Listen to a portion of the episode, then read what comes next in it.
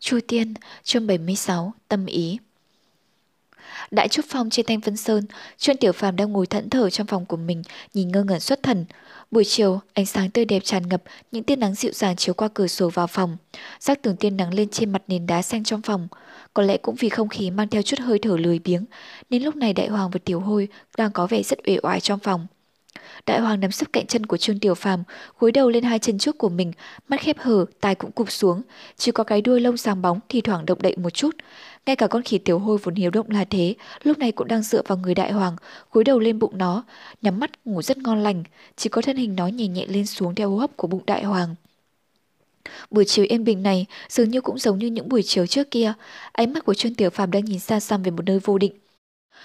Đột nhiên, dường như cảm thấy một cái gì đó, đại hoàng đang buồn ngủ mơ màng bỗng ngẩng đầu lên, hai mắt mở to ra, ngay cả hai tai cũng dựng đứng cả lên. chuyên Tiểu Phàm khẽ nhíu mày, cũng cùng lúc bên ngoài vang lên tiếng bước chân chậm rãi, sau đó chốc lát tiếng kẽo kẹt vang lên, có người đẩy cửa bước vào phòng. Ánh sáng chiếu vào phòng hơi bị quáng mắt nên Trương Tiểu Phàm chỉ nhìn thấy một bóng người đứng trước cửa, tắm mình trong ánh sáng mặt trời. Sau khi mắt dần quen với ánh sáng, đột nhiên sắc mặt hắn trắng nhợt đi, chỉ thấy Điền Bất Dịch đang đứng trước cửa, sắc mặt tối sầm. Ba ngày qua, đây là lần đầu tiên Điền Bất Dịch đến thăm hắn, ngoại trừ đại sư huynh Tống Đại Nhân ngày ngày đem cơm cho hắn, thì lão cũng là người đầu tiên đến gặp hắn. Chắc là do Điền Bất Dịch hạ nghiêm lệnh, những người khác không thể đến thăm hắn được. Lúc này đại hoàng vội chạy đến bên chân Điền Bất Dịch, đuôi ngoáy tít, đầu cọ đi cọ lại vào chân lão, dáng vẻ rất vui mừng. Nhưng còn Tiểu Hôi lại không có thiện cảm như vậy, ngược lại giống như bị người khác quấy rầy giấc mộng, dáng vẻ rất bực tức, kêu khẹt khẹt. Nhưng cuối cùng cũng biết điểm Bất Dịch là nhân vật nó không thể dây vào, do vậy cũng không dám làm gì bừa bãi. Sau khi kêu lên vài tiếng, nó lắc la lắc lư nhảy về phía giường của Trương Tiểu Phàm, nằm lên trên chăn tiếp tục ngủ. Điềm bất dịch cúi người, lên nhìn đại hoàng ở dưới chân, thò tay ra xoa xoa đầu nó. Đại hoàng sủa nhỏ vài tiếng thích thú, cọ đầu vào lòng bàn tay lão. Điềm bất dịch vỗ vỗ vào đầu đại hoàng, đứng thẳng người lên, nhìn Trương Tiểu Phàm. Trương Tiểu Phàm không dám nhìn vào mắt lão, gọi khẽ, sư phụ. Điếm bất dịch nhìn hắn hồi lâu cũng không đáp lời hắn, tiến lại từ từ. Chuyên tiểu phàm bất ngờ cũng lùi lại một bước, nhưng điếm bất dịch không có cử động nào khác, từ từ ngồi xuống ghế. Trong lòng trương tiểu phàm có chút sợ sệt, nhưng không hiểu tại sao càng luống cuống. Kỳ thực về sau khi hắn về núi, trong lòng đã liệu được sẽ diễn ra cục diện như này, thậm chí ghê gớm hơn, ngay cả nếu có nhiều người hơn nữa thẩm vấn trách mắng, thì hắn đã chuẩn bị tâm lý từ trước. Nhưng trong buổi chiều yên tĩnh và ấm áp này, khi mà điếm bất dịch, người mà hắn mấy năm nay tôn kính như thiên thần, đang ngồi trước mặt hắn, thì hắn chỉ biết cúi đầu thật thấp, đầu óc trống rỗng, không nói nổi một câu. Không biết thời gian trôi bao lâu, mới nghe thấy điền bất dịch chậm chậm nói, lão thất. Chuyên tiểu phàm khẽ rúng động, vội vàng đáp, vâng, thưa sư phụ. Ngươi có gì muốn nói với ta chăng? Trương Tiểu Phàm chậm chậm ngẩng đầu lên nhìn Điềm Bất Dịch, Điềm Bất Dịch mặt không lộ vẻ gì, nhìn thẳng vào hắn, không rõ lão đang nghĩ gì. Sau khi im lặng hồi lâu, Trương Tiểu Phàm từ từ lắc đầu. Điềm bất dịch nhìn đồ đệ chừng chừng, nắm đấm từ từ nắm chặt vào trong tay áo, vừa rồi. Điềm bất dịch nói chậm chậm, dường như cách này mới đấu di được tình cảm của trong lòng lão. Trong sáng nay, tề hạo của phái Long Thủ Phong qua báo tin, sáng sớm ngày mai, trưởng môn huyền đạo chân nhân muốn gặp ngươi tại Ngọc Thanh Điện trên Thông Thiên Phong. Thân hình Trương Tiểu Phàm khẽ nghiêng đi, cuối cùng thì giờ khắc đó đã đến. Ngọn gió núi mát mẻ nhẹ nhẹ thổi vào trong phòng qua cửa, phảng phất như mang theo tiếng sóng trúc từ nơi rừng xa. Nhưng những người ở trong phòng đều không có cảm giác đó. Tiểu hôi dường như lại ngủ tiếp đi, đại hoàng cũng lại nằm xuống. Không cần phải quan tâm bọn chúng nữa, chỉ có điềm bất dịch đang chăm chú nhìn tên đệ tử. Nhìn sâu, thật sâu vào hắn. Mấy ngày này, các sư huynh của ngươi có thờ ơ với ngươi không? chuyên Tiểu Phàm lắc lắc đầu, đáp, không có, các sư huynh đối với con, đối với con rất tốt. Điềm bất dịch không nói nữa, căn phòng lại chìm vào yên lặng. Rất lâu, Điềm bất dịch đột nhiên thở hắt ra, dường như đã hạ được quyết tâm nào đó, đứng dậy, không quay đầu lại, không nói năng gì đi thẳng ra cửa. Chuyên tiểu phàm nhìn theo bóng dáng lưng quen thuộc mờ mịt thất vọng. Khi Điềm bất dịch sắp bước ra khỏi căn phòng, lão đột nhiên sững lại, nhưng vẫn không quay đầu chuyên Tiểu Phàm, hoảng sợ gọi lên một tiếng. Sư phụ. Lão thất, giọng của điểm bất dịch vẫn ổn định, nhưng ở sau lưng thì ngược lại, vẻ ổn định đó đang biến đổi tinh thần khác hẳn. Lần cuối cùng ta hỏi ngươi, mi có phải là do môn phái khác phái đến nằm vùng do thám mật pháp của Thanh Vân chúng ta không? Chuyên tiểu phẩm cắt chặt môi chậm chậm chậm chậm quỳ sướng trước mặt lão. Sư phụ, con không phải thế, con không làm gì có lỗi với sư phụ.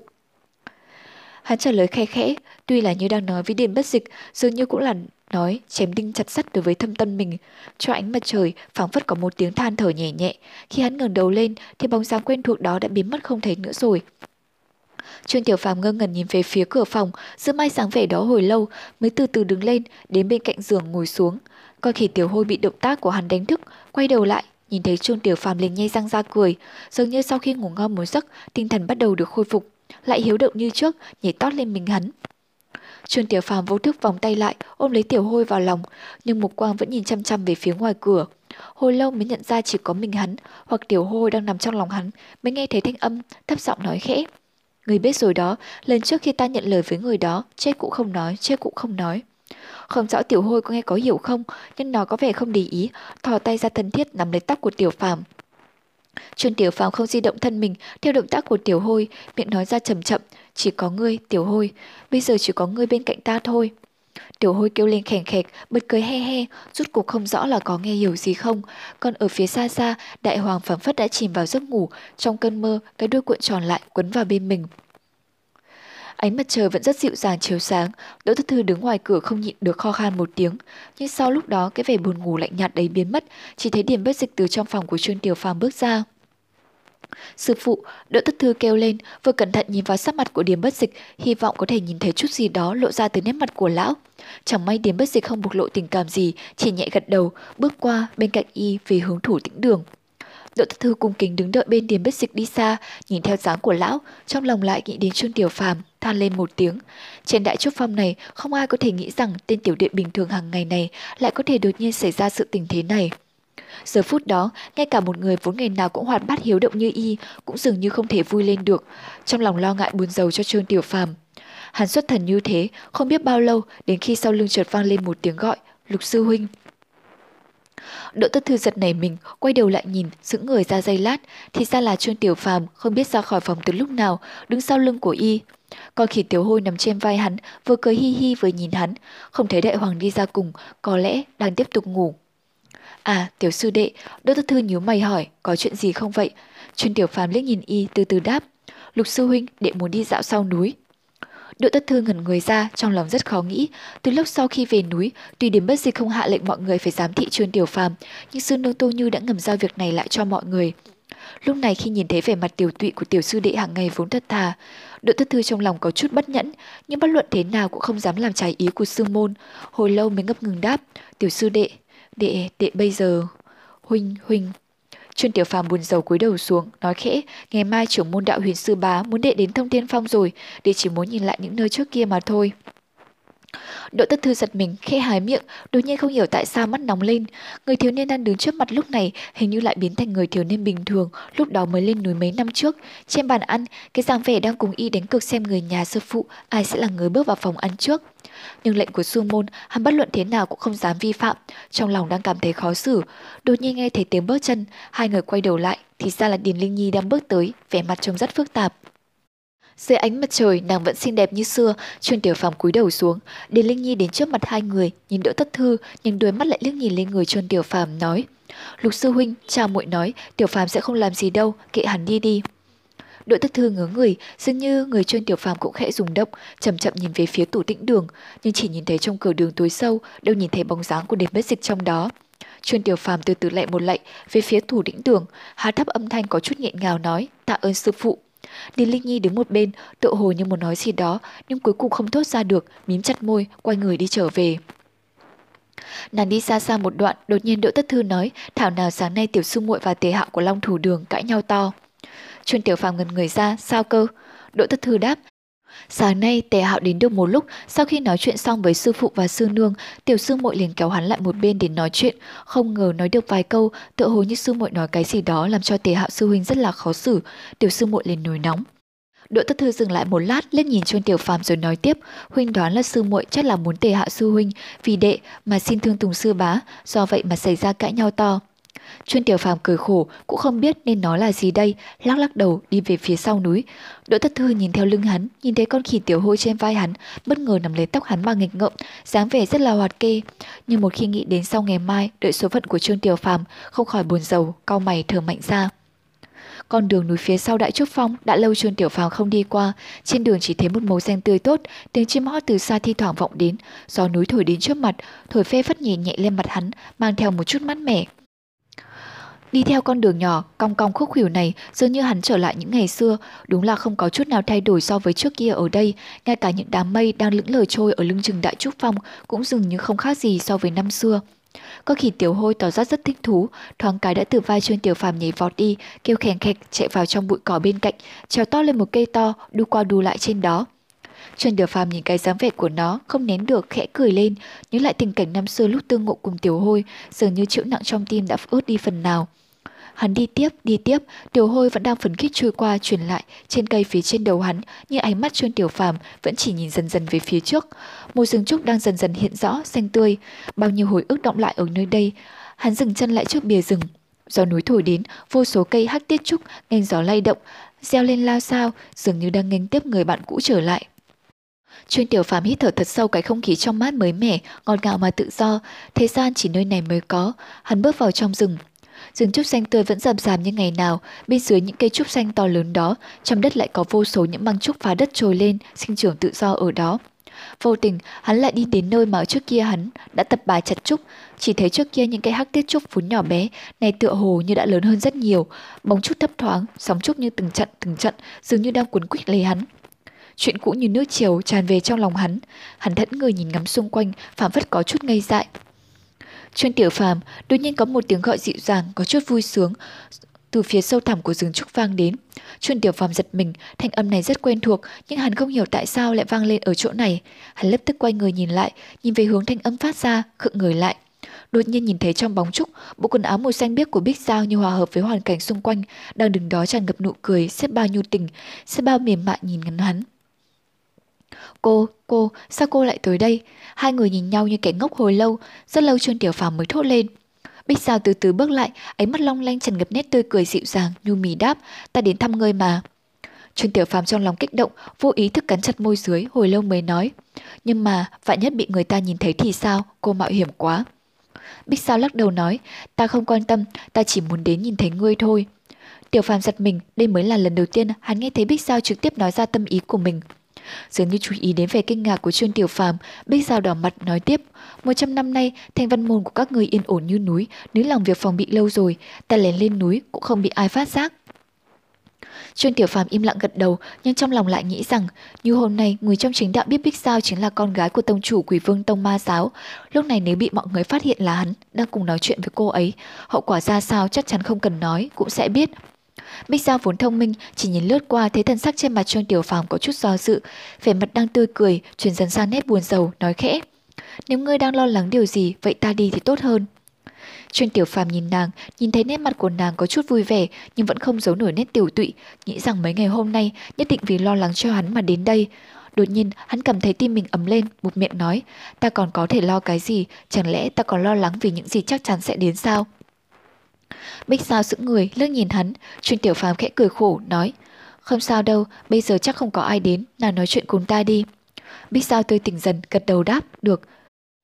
Sau khi nói được mấy câu này xong, hai người lại nhìn dán mắt vào nhau như cũ, đột nhiên không nên nói câu gì nữa, không khí lạnh xuống, dường như có chút ngại ngùng. Hồi lâu Bích Giao cáu nói, đồ ngốc, ngươi nói chuyện đi mà. Trương Tiểu Phàm gãi gãi đầu, nhưng trong óc trống rỗng, thực sự không biết nói gì với cô nương xinh đẹp này mới phải.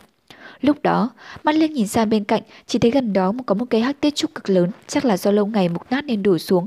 liền bước qua đó, ấp úng nói, nàng ngồi đi. Bích Giao phì cười, như hoa tươi hé nở, thành mỹ vô song, bước qua. Đúng lúc chuẩn bị ngồi xuống, Chuyên Tiểu Phàm giữ nàng lại, nói, nàng đợi chút. Bích Giao ngần người hỏi sao vậy? Chuyên Tiểu Phàm cúi người xuống, cố sức dùng tay áo lau đi lau lại trên cây tiết hắc trúc, lau sạch một chỗ, lau xong đứng thẳng người, cũng không nhìn Bích Giao, cúi đầu nói, bây giờ thì nàng ngồi xuống, Bích Sao không cười nữa, khóe miệng khẽ rung, đôi mắt sáng chỉ nhìn bóng người của Trương Tiểu Phàm. Một lát sau mới từ từ ngồi xuống, lập tức kéo Trương Tiểu Phàm xuống nói, ngươi cũng ngồi xuống đi. Trương Tiểu Phàm đỏ hồng mặt đáp, ta ta ngồi dưới đất cũng được. Không ngờ Bích Sao dùng sức lôi kéo hắn, ngồi xuống cùng cây trúc, cáu quát. Kêu ngươi ngồi thì ngồi đi, ngồi dưới đất làm gì? Trương Tiểu Phàm cười ngại ngùng, cảm thấy bên cạnh mùi u hương phảng phất thoảng đến, trôi nhẹ vào mũi, đến nơi sâu thẳm của trái tim. Không kìm được, hắn quay đầu nhìn nàng, thì Giao Bích Giao cũng đang chăm chăm nhìn vào hắn. Nhãn ba như thủy, ý dịu dàng, không thốt lên được. Từ trước tới nay chưa từng phát giác, thậm chí ngay cả khi hai người bị vây khốn trong dịch huyết động dưới tử linh huyệt, Trương Tiểu Phàm cũng không cảm giác được sự gần gũi như thế này. Hồi lâu hắn mới cất tiếng gọi, Bích Giao. Bích Giao khẽ cười hỏi, sao cơ? Trương Tiểu Phàm nhìn nàng chăm chú, cất tiếng hỏi, tại sao nàng lại tốt với ta như vậy? Bích Giao ngây người trong một lát, từ từ đưa mắt nhìn xuống đất trước mặt mình, trên mặt phẳng phất thoáng thoảng chút hoang mang, nói, đúng vậy, tại sao ta lại tốt với ngươi như vậy nhỉ? Lá trúc lay động lao sao trên đầu hai người, phảng phất như đang kể lể gì đó.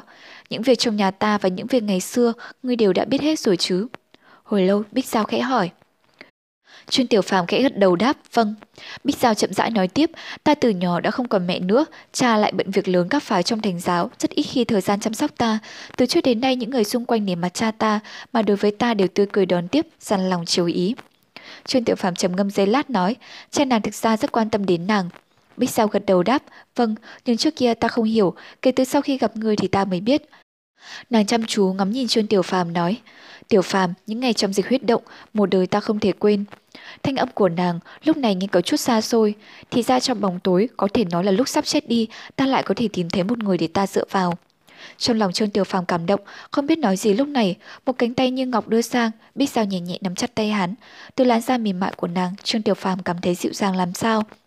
Bích Giao lấy trong người ra một chiếc khăn, nhẹ nhàng lau lên cổ tay áo bị dây bẩn, chỗ mà Trương Tiểu Phàm vì nàng lau khi cây trúc bị dây vào. Từ nhỏ đến lớn không biết có bao nhiêu người đối tốt với ta, tặng ta không biết bao nhiêu kỳ chân dị bảo, nhưng mà... Nàng ngẩng đầu lên, nhìn chăm chú vào mắt Trương Tiểu Phàm nhẹ nhàng nói tiếp, kể cả đồ chân bảo của cả thiên hạ đang đặt trước mắt ta, cũng không thể so sánh được với cái tay áo này của người, vì ta mà lau kế trúc. Giờ khắc đó âm thanh của cả thế gian dường như đột nhiên biến mất, chỉ có sóng mắt dịu dàng của cô gái xinh đẹp này quấn quýt vây quanh hắn.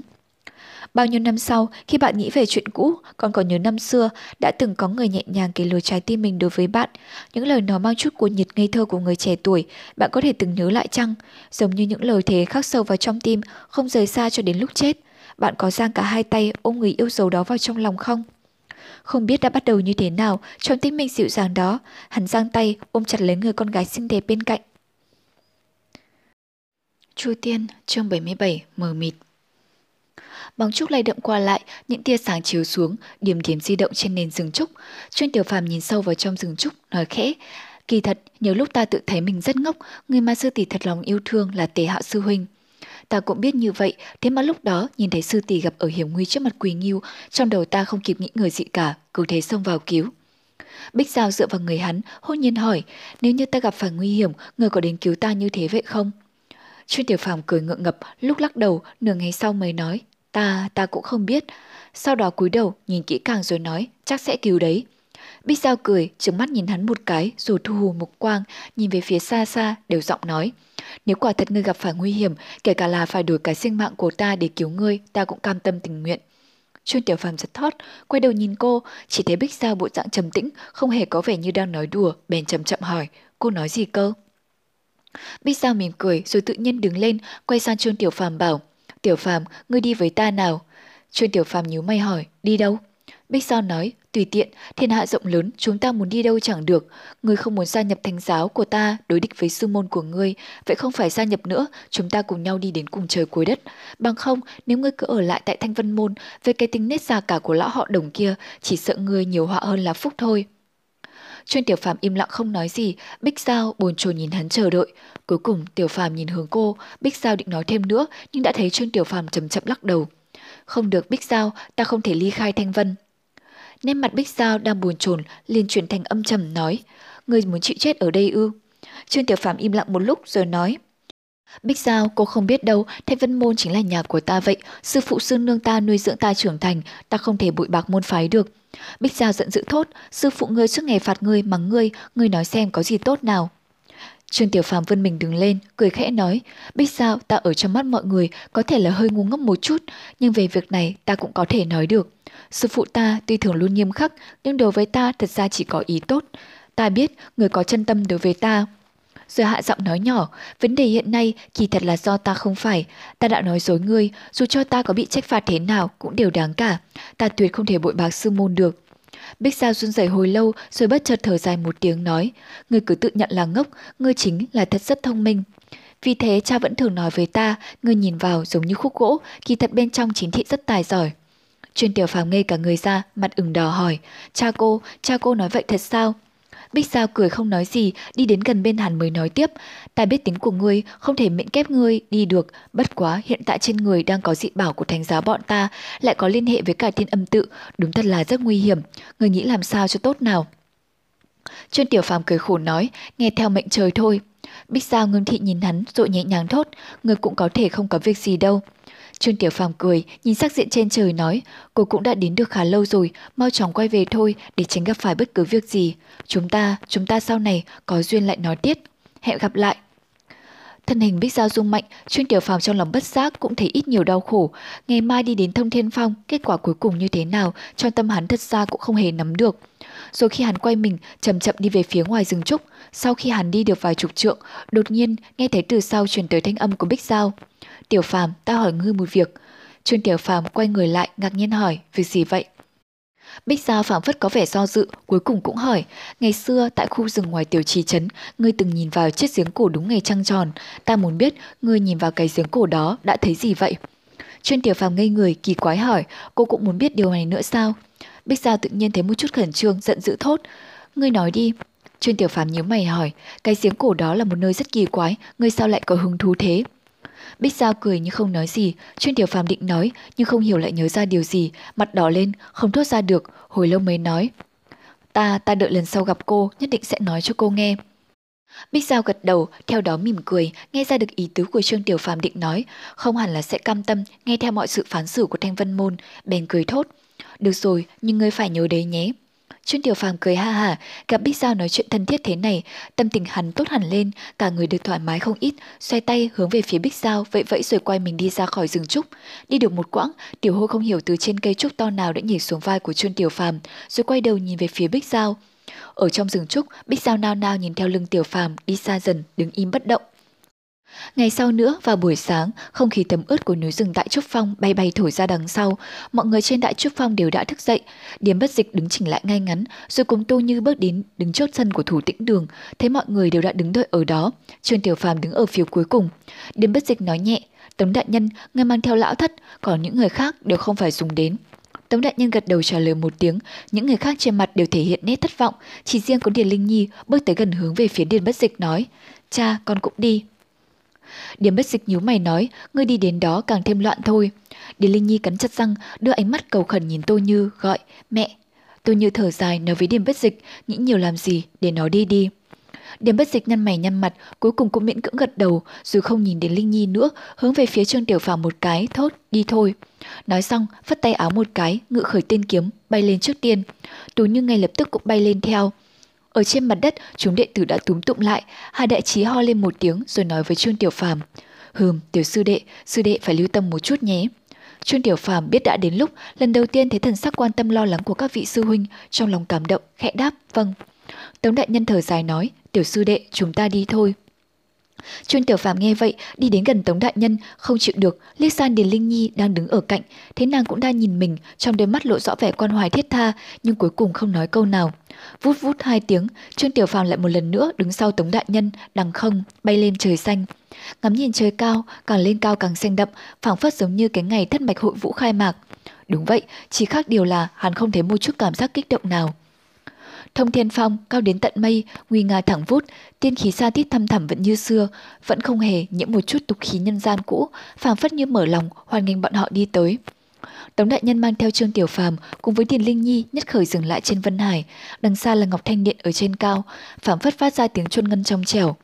Điểm bất dịch cùng tôi như lúc này đã không còn nhìn thấy bóng dáng đâu nữa, đa phần là đã đến Ngọc Thanh Điện trước rồi. Ở trên Vân Hải lúc này cũng có nhiều đệ tử của các mạch phái khác đang tụ tập, nhìn thấy bọn Tống Đại Nhân đi đến, tức thì xôn xao hẳn lên, rất nhiều ánh mắt nhìn theo đến đó, chuyển tới liếc nhìn Trương Tiểu Phàm ở phía sau. Vô số lời thì thầm thốt lên, ở trên Vân Hải giống như những đám mây bồng bềnh bay lượn, phiêu lãng qua lại. Tống Đại Nhân cùng Điền Linh Nhi mặt đanh lại, không thèm để ý gì đến mục quang của bọn họ. Một lúc sau, từ trong đám đông có một người bước ra, đi về phía ba người bọn họ. Chuyên Tiểu Phàm nhìn hắn, nhận ra người này chính là đệ tử thường tiến của trưởng môn lần trước đến Thông Thiên Phong đã gặp, tại kỳ thất mạch hội vũ cùng giao lưu với Tống Đại Nhân chính là người này. Tống Đại Nhân cũng biết người này, nhìn thấy hắn đang đi đến, hai tay chấp lại nói, Thường Xu Huynh, lâu lắm không gặp. Thường Tiến chào đáp lễ, khuấy mắt chớp lên, liếc nhìn Chuyên Tiểu Phàm vài lần, tùy tiện nói, Tống sư huynh, điểm bất dịch điển sư thúc đến đây trước rồi, có dặn lại tiểu đệ, nếu thấy các vị đến đây thì đệ tiểu đệ trực tiếp dẫn các vị đến Ngọc Thành Điện. Tống đại nhân gật đầu đáp, vậy thì xin làm phiền thường sư huynh. Thường tiến cười nhẹ như người mời, vậy xin thỉnh các vị đi theo ta. Nói xong bản thân đi trước, Tống Đại Nhân, Điền Linh Nhi và Trương Tiểu Phàm đi sau hắn, xuyên qua Vân Hải, xuyên qua vô số ánh mắt nhìn ngó của các đệ tử Thanh Vân Sơn, đến gần Hồng Kiều rồi đi tiếp lên trên. Lúc này những tia sáng mặt trời buổi sớm đầu tiên đã chiếu xạ nhân gian, mềm mại tỏa sáng trên thông thiên phong. Sóng nước ở trong vắt ở hai bên cầu Hồng Kiều, trên các con sóng nhỏ lăn tăn đuổi đuổi nhau, hiện lên cầu vồng muôn sắc mỹ lệ. Chuân Tiểu Phàm hít thở thật sâu, nhìn về nơi xa xa, đất trời rộng khắp này, không nghi ngờ gì nữa, giống như một bức họa đồ cực lớn, còn bản thân mình chỉ là một điểm nhỏ nhỏ, điểm xuất ở đó mà thôi. Bọn họ tiếp tục đi, vượt qua Hồng Kiều rồi đến bên bờ Bích Thủy Đàm. Đã thấy Ngọc Thanh Điện khoan thai vươn thẳng vút lên trên cao, nhưng không nhìn thấy linh thú quỷ kỳ, trấn sơn của Thanh Vân Môn ở đâu, chắc là đa phần đang ở dưới Bích Thủy Đàm. Bong! Từ trên đỉnh của Ngọc Thanh Điện, phảng phất truyền lại một tiếng chuông ngân vang trong trẻo. Thường tiến hướng về bọn họ cười nói, sắp đến rồi, chúng ta đi thôi. Tống đại nhân khẽ thốt một tiếng hưởng ứng, không nhịn được, lên nhìn Trương Tiểu Phàm một cái, chỉ thấy tiểu sư đệ mắt đang nhìn chăm chăm vào đỉnh cao đằng kia, sắc mặt không có biểu hiện gì cả.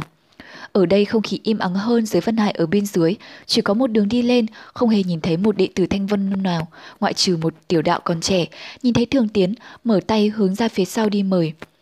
Chỉ một bước là đến cầu thang, chuyên Tiểu Phàm chậm chậm đi lên cao, người càng đi lên cao, không hiểu sao trong lòng thấy càng ngày càng chìm xuống. Phía trước mặt là nơi tiên khí thầm thầm, nhưng càng đến gần, trong lòng hắn càng thấy hồi hộp hơn, một cảm giác khẩn trương không tên bao phủ lấy hắn. Đợi hắn ở đằng kia sẽ có những điều gì?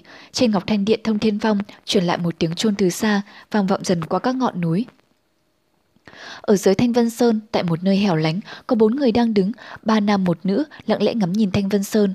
Một hồi thật lâu, người lớn tuổi nhất, độc thần đột nhiên cười nói, không ngờ rằng ta kể từ năm ấy lại có ngày trở lại nơi đây.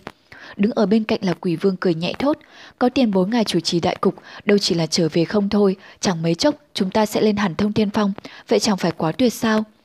Độc thần lắc ngay đầu cười nói, quỷ vương lão đệ, chúng ta đã chẳng bàn bạc kỹ rồi thôi, việc trọng đại đó là do dương tử đạo huynh của trường sinh đường chủ trì đại cục. Chúng ta ở đây chỉ là sĩ tốt của ngài thôi. Nói xong, quay đầu về phía người con trai ở phía bên kia nói, không sai chứ, Ngọc Dương Tử lão đệ, ha ha. Tông phái đầu tiên trong ma giáo trường sinh đường là do môn chủ Ngọc Dương Tử lãnh đạo. Hai mi dài đến tóc mai, tướng mạo cực kỳ anh tuấn, vẻ ngoài giống như người trạc tuổi 30, nhưng thật ra là người đã có tới vài trăm năm tu luyện trong ma giáo rồi. Trong ma giáo, trường sinh đường là một hệ phái cực kỳ đặc biệt, sở dĩ như vậy là vì hệ phái này phụ trách việc bảo vệ thánh điện tại man hoang tối quan trọng của ma giáo. Thánh điện, việc tu luyện nhiều nhất giống như ở trong tên gọi là tìm kiếm sự trường sinh, nhưng phái này lại được liệt ở trong bốn đại ma phái của ma giáo bởi vì khi hành sự, họ không từ một thủ đoạn nào khác biệt ngược hẳn lại với việc cầu trường sinh trong tránh đạo. Những điều này về sau sẽ nói. Ma giáo lần này bí mật kéo tới Thanh Vân Sơn, Ngọc Dương Tử trước khi đến đây đã trải qua nhiều lần bí mật thương nghị, được mọi người trong ma giáo cử lên là người đứng đầu, chủ trì đại sự. Lòng không tránh khỏi đắc ý, bên lên cười rồi nói. Thanh Vân Môn kia hàng trăm năm qua khi dễ thành giáo chúng ta, hôm nay nhất định tới chỗ chúng để đòi lại công đạo. Quỷ vương cười, nói hay lắm. Nói xong, quay đầu về phía nữ lang vẫn đứng ở cạnh, nữ nhân duy nhất đứng đầu một trong bốn tông phái ma giáo, chính là tam diệu tiên tử môn chủ của hợp hoan phái, cười nói. Chỉ lát nữa sẽ được nhìn thấy đạo pháp thần diệu của tiên tử ngài. Tam diệu tiên tử xuất thân từ hợp hoan phái, có thanh danh độc ác nhất trong ma giáo, dung mạo cực kỳ tuyệt mỹ, mới nhìn thì không thấy một chút dâm đãng nào, sắc mặt nhạt nhạt, không hề trang điểm, nhưng không ngờ vẫn có vẻ đẹp mỹ lệ băng giá xuất trần, có vài phần giống lục tuyết kỳ của tiểu trúc phong trên thanh vân sơn. Nghe thấy những gì quỷ vương nói, tam diệu tiên tử cười lạnh một cái rồi thốt, ba vị đạo huynh đều là những đại nhân vật ở trên đời rồi, từ xa đến gặp Tiểu nữ nhỏ bé này, tại chỗ thành mẫu minh vương, chúng ta đã lập lời thề trọng, làm việc này phải đồng tâm hiệp lực, rửa sạch nỗi sỉ nhục của thánh điện năm đó. Mong rằng ba vị đạo huynh bỏ hết những ngờ vực, tuyệt đối không làm trái những lời đã nói. Bọn ba người quỷ vương nhìn nhau một cái rồi cùng nói, tiên tử yên tâm, bọn chúng tôi tịnh không hai lòng đâu. Tam diệu tiên tử cười cười, nhân đó chuyển sang người phía quỷ vương nói, Quỷ vương đạo huynh, ta đã đến đây vài ngày rồi, sao vẫn không nhìn thấy con gái ngài nhỉ? Quỷ Vân giật mình nói, tên tử nói về nha đầu bích giao chăng, tiểu hài tử vốn thích rong chơi, đi cũng không biết giờ này đã đi đến đâu rồi nữa, không hiểu có chuyện gì mà tiên tử lại hỏi vậy. Tam diệu tiên tử nói nhẹ, cũng không có việc gì lớn, chỉ là ta gần đây nghe nói lệnh ái, vừa lấy được một bảo vật, chính là dị bảo của Kim Linh phu nhân truyền lại, hợp hoan linh, có chuyện này không? Độc thần của Ngọc Dương Tử đều thay đổi nét mặt, hiển nhiên đại danh của Kim Linh phu nhân đối với bọn họ cũng là sống động bên tai, không thể không trân trọng đối ứng được. Quỷ vương biến sắc, trong mắt ẩn hiện tia sáng chấp động, nói, không biết tiên tử lấy được tin tức này ở đâu vậy. Tam diệu tiên tử đưa bàn tay đẹp như ngọc, chuốt lên nhẹ vén lại tóc mai, sắc mặt không hề thể hiện chút tình cảm gì nói. Tự nhiên là ta nghe được, quỷ vương đạo huynh Kim Linh Phu Nhân 800 năm trước chính là tiền bối, tổ sư hợp hoan phái của bọn ta, người ra đi để lại hợp hoan linh, đối với hợp hoan phái bọn ta là bảo vật trần phái, điều này nghĩ rằng ngài cũng thừa biết. Quỷ vương không nói gì, hai tay chắp lại phía sau lưng, khí độ thản nhiên, không hề có một chút sắc diện nhường nhịn nào. Vừa mới nãy còn không khí hào hào, đến bây giờ đã trở thành giận dữ như sắp bạt kiếm dương cung. Ngọc Dương Tử khẽ ho một tiếng, liếc mắt nhìn độc thần. Không ngờ độc thần lại quay đầu ngắm nhìn đỉnh Thanh Vân Sơn đằng xa, hiển nhiên không có ý quản vào việc của người khác. Ngọc Dương Tử trừ thầm trong lòng, nếu đổi lại là ngày xưa, hắn sẽ mong muốn hai kẻ này đối đầu với nhau đến chết thì càng tốt, nhưng hiện giờ địa vị của hắn phân rõ là người chủ trì đại sự, bên tiến lên phía trước một bước nói – Hai vị, chuyện nói qua nói lại, thành giận dữ, hai vị đều là các cao nhân đắc đạo, hơn nữa trước mặt lại có việc đại sự, chi bằng trước tiên chịu nhẫn việc này một chút, đợi đại sự xong, nhị vị giải quyết với nhau sau, được không? Tam diệu tiên tử nhìn hắn một cái, khẽ gật đầu, một quang rời đi chỗ khác. Quỷ vương sắc mặt không biểu hiện gì cả, nhưng trong lòng cười lạnh một cái. Ngọc Dương Tử kia quả nhiên chẳng phải là người tốt, dùng xong thân phận hiện giờ ngăn lại mà không hề khuyên bảo, ẩn ý là sau khi xong đại sự, kích động hai phái đều tiếp với nhau nhưng hợp hoan linh này quả thật không phải là một bảo vật nhỏ bé nào đó, cùng với quỷ vương tông, phục long đỉnh, luyện huyết đường, phệ huyết châu, vạn độc môn, vạn độc quy tông đại, được xưng tụng là ma giáo tứ đại kỳ bảo. Hơn thế nữa, cho ma giáo có lời đồn, hợp hoan phái có nhiều kỳ pháp dị thuật, phải kết hợp với hợp hoan linh mới có thể phát huy tối đa khả năng kỳ diệu được. Bảo vật quý báu như vậy, quỷ vương không dại gì mà cam tâm tình nguyện đưa ra. Hơn nữa Bích Giao phải vào trong tích huyết động của Tử Linh Uyên mới lấy được bảo vật này, hắn đã dặn bảo cô không được nói việc này ra ngoài. Không ngờ được, tam diện tiên tử kia thần tâm không nhỏ chút nào đã nghe ra được việc này. Quỷ vương tại lúc này đứng cạnh bọn họ rồi suy nghĩ về những việc đã xảy ra, nhưng trên mặt vẫn nở một nụ cười nói. Ngọc Dương Tử Đạo Huynh nói rất đúng, việc này tại hạ không hề ngại việc gác lại sau, sau này gặp lại ta sẽ bàn tiếp. Ngọc Dương Tử thấy hai kẻ này ngày xưa luôn cao ngạo, không ngờ giờ lại nghe theo lời của mình, trong lòng không kìm được niềm đắc ý. Lúc này ở phía sau, độc thần tự nhiên nói, a mặt trời đã lên rồi. Mọi người nghe vậy đồng thời nhìn lên phía đỉnh Thanh Vân Sơn, quả nhiên thấy một luồng sáng đỏ của mặt trời đang đại chiếu, chậm chậm nhô cao dần ở phía Thanh Vân Sơn đằng xa, tỏa ánh sáng chiếu rọi thế gian. Ánh sáng nhu hòa này cũng chiếu vào thân mình của bốn người kia, đi lại phía sau lưng bọn họ bóng người đổ dài. Đi đến bậc cuối cùng của tầng 1, Trương Tiểu Phàm lại thêm một lần nữa được thấy vẻ ngoài hùng vĩ của Ngọc Thanh Điện. Đó là một tòa điện đường cao nhất, rất trang nghiêm, cao vút ở phía trước mặt hắn, khí thế hùng vĩ. Con người đứng ở đó tựa giống như một con kiến vậy. Thường Tiến nói, chúng ta đi vào thôi. Tống đại nhân cùng Điền Linh Nhi gật đầu, chuyên tiểu phàm dậm chân định tiến lên, tự nhiên toàn thân chấn động một cái, đưa mắt nhìn sang bên cạnh, thấy có một người đứng tựa vào lan can chỗ góc của cầu thang. Quần áo phía trên thì sạch sẽ, nhưng do người đó chọn ngồi chỗ bừa bãi nên phía dưới có vết bẩn bám nhiều. Đôi mắt mơ hồ nhìn Trôn Tiểu Phàm đứng đó, miệng khẽ lầm bầm một điều gì đó. Đó chính là Vương Nhị Thúc đã bị điên loạn từ lâu. Trương Tiểu Phàm thấy trọng tâm đau xót, định bước đến gần, nhưng đã bị Tống đại nhân kéo lại rồi nói nhẹ. Tiểu sư đệ, chúng ta phải đi tiếp thôi, không nên để các vị sư trưởng phải đợi lâu. Còn về Vương Nhị Thúc, đợi sư đệ, đợi sư đệ ra rồi gặp cũng chưa muộn. Trương Tiểu Phàm dừng chân, trong lòng không biết tính sao, nhưng rồi cũng hiểu rằng những gì Tống Đại Nhân nói là đúng. Tự mình lúc này là người đang đợi tội, liền lập tức gật đầu, miễn cưỡng trả lời Tống Đại Nhân bằng một nụ cười. Thương Tiến ở cạnh thấy vậy bèn khẽ nói, hai vị, nếu không có vấn đề gì khác, chúng ta đi vào trong gặp mặt các vị sư trưởng, tiền bối thôi. Tống đại nhân tuân lời, cùng với Trương Tiểu Phàm bước về phía trước. Đi Linh Nhi nghe vậy nhíu mày hỏi, sư trưởng tiền bối ư, thường sư huynh, xin hỏi có những vị tiền bối nào đến vậy? Thường Tiến do dự gật đầu đáp, đúng vậy, thiên âm tự cũng có một vài tiến tăng đến, ngoài ra còn có các tiền bối ở phần hương cốc nữa, tất cả đều đến để phái ta hỏi về Trương, Trương sư đệ. Đi Linh Nhi thất sắc mà trở nên trắng bệch, Tống đại nhân thì lông mày nhăn tít lại, Chuyên Tiểu Phạm im lặng cất bước rồi nói, Thường sư huynh, chúng ta đi thôi. Thường Tiến nhìn hắn, gật đầu nói, tốt, mọi người đi theo ta. Nói xong cất mình bước lên trước tiên, Chuyên Tiểu Phạm hít một hơi dài, theo chân bước theo, từng bước hiện rõ vẻ trầm trọng. Ở phía sau, Tống Đại Nhân cùng Điền Linh Nhi nhìn nhau một cái, đều nhìn thấy sự suy nghĩ và lo lắng trong mắt người kia, nhưng biết chẳng thể làm gì, cả hai đành cùng phải bước theo. Phía sau bọn người đang tiến vào Ngọc Thanh Điện, vị nhường thúc lúc đó đang ngồi ở một góc cầu thang, mắt dõi theo hình bóng của Trương Tiểu Phàm. Thấy Trương Tiểu Phàm bước khuất hẳn vào trong Ngọc Thanh Điện, không hiểu sao cũng lập cập đứng lên, tựa giống một đứa bé đang nghi hoặc gãi đầu, không ngờ cũng hướng về phía Ngọc Thanh Điện bước tới. Những năm qua, Vương Nhị Thúc tuy vẫn được Thanh Vân Môn chiều cố đến, nhưng bệnh điên loạn vẫn không hề đỡ một chút nào, cả ngày đi lang thang ở trên thông thiên phong. Ngay cả Ngọc Thanh Điện thiêng liêng, cho mắt bọn Thanh Vân đệ tử, lão cũng thường lui tới, nhưng mà đến đó cũng chẳng lặn điều gì. Thời gian đã dài, rồi thì chẳng ai chú ý đến lão nữa. Lần này lão cũng vậy, rất thuận lợi đi đến, rồi khuất hẳn vào trong Ngọc Thanh Điện. Chu Tiên chương 78 thẩm vấn Vượt qua khỏi cổng môn quan là một khung cảnh trang nghiêm bất phàm, thánh điện của Thanh Vân Môn nơi bất khả xâm phạm, khi thế hùng vĩ ngàn năm bất dịch mọi người ngưỡng mộ. Bên trong đại điện, người đứng ngồi rất nhiều, nhưng tự trung trôn Tiểu Phàm không nhìn đến ai, hắn chỉ nhìn sâu vào bên trong đại điện, nơi tượng thần Tam Thanh ngồi đó, như đang nhìn phán xét hắn. Phía trước đại điện, ánh sáng nhẹ nhẹ cùng với hương thơm thoang thoảng tỏa ra từ nến vai nhang, những làn khói chập trùng tạo nên khung cảnh trang nghiêm thần bí. Nơi trung tâm đại điện, trưởng môn Thanh Vân Môn, đạo huyền chân nhân đang ngồi trên ghế chủ tọa. Trên trà kỳ bên ông ấy là tiêu hỏa côn pháp bảo kỳ dị của Trương Tiểu Phàm. Bên phải, đạo huyền chân nhân là hàng ghế dành cho các chủ tọa chi phái, có cả điểm bết dịch đang ngồi. Ngoài ra còn có trưởng lão đệ tử các chi ngồi xung quanh, theo thứ tự sắp đặt. Lâm Kinh Vũ, người anh em thân thiết nhất của Trương Tiểu Phàm cũng đứng ở đó. Gần đó là Lục Tuyết Kỳ, đứng bên cạnh Thủy Nguyệt Đại Sư, cùng với Văn Mẫn, người yêu của Tống Đại Nhân. Mọi người kỳ dư đều lo lắng nhìn Trương Tiểu Phàm.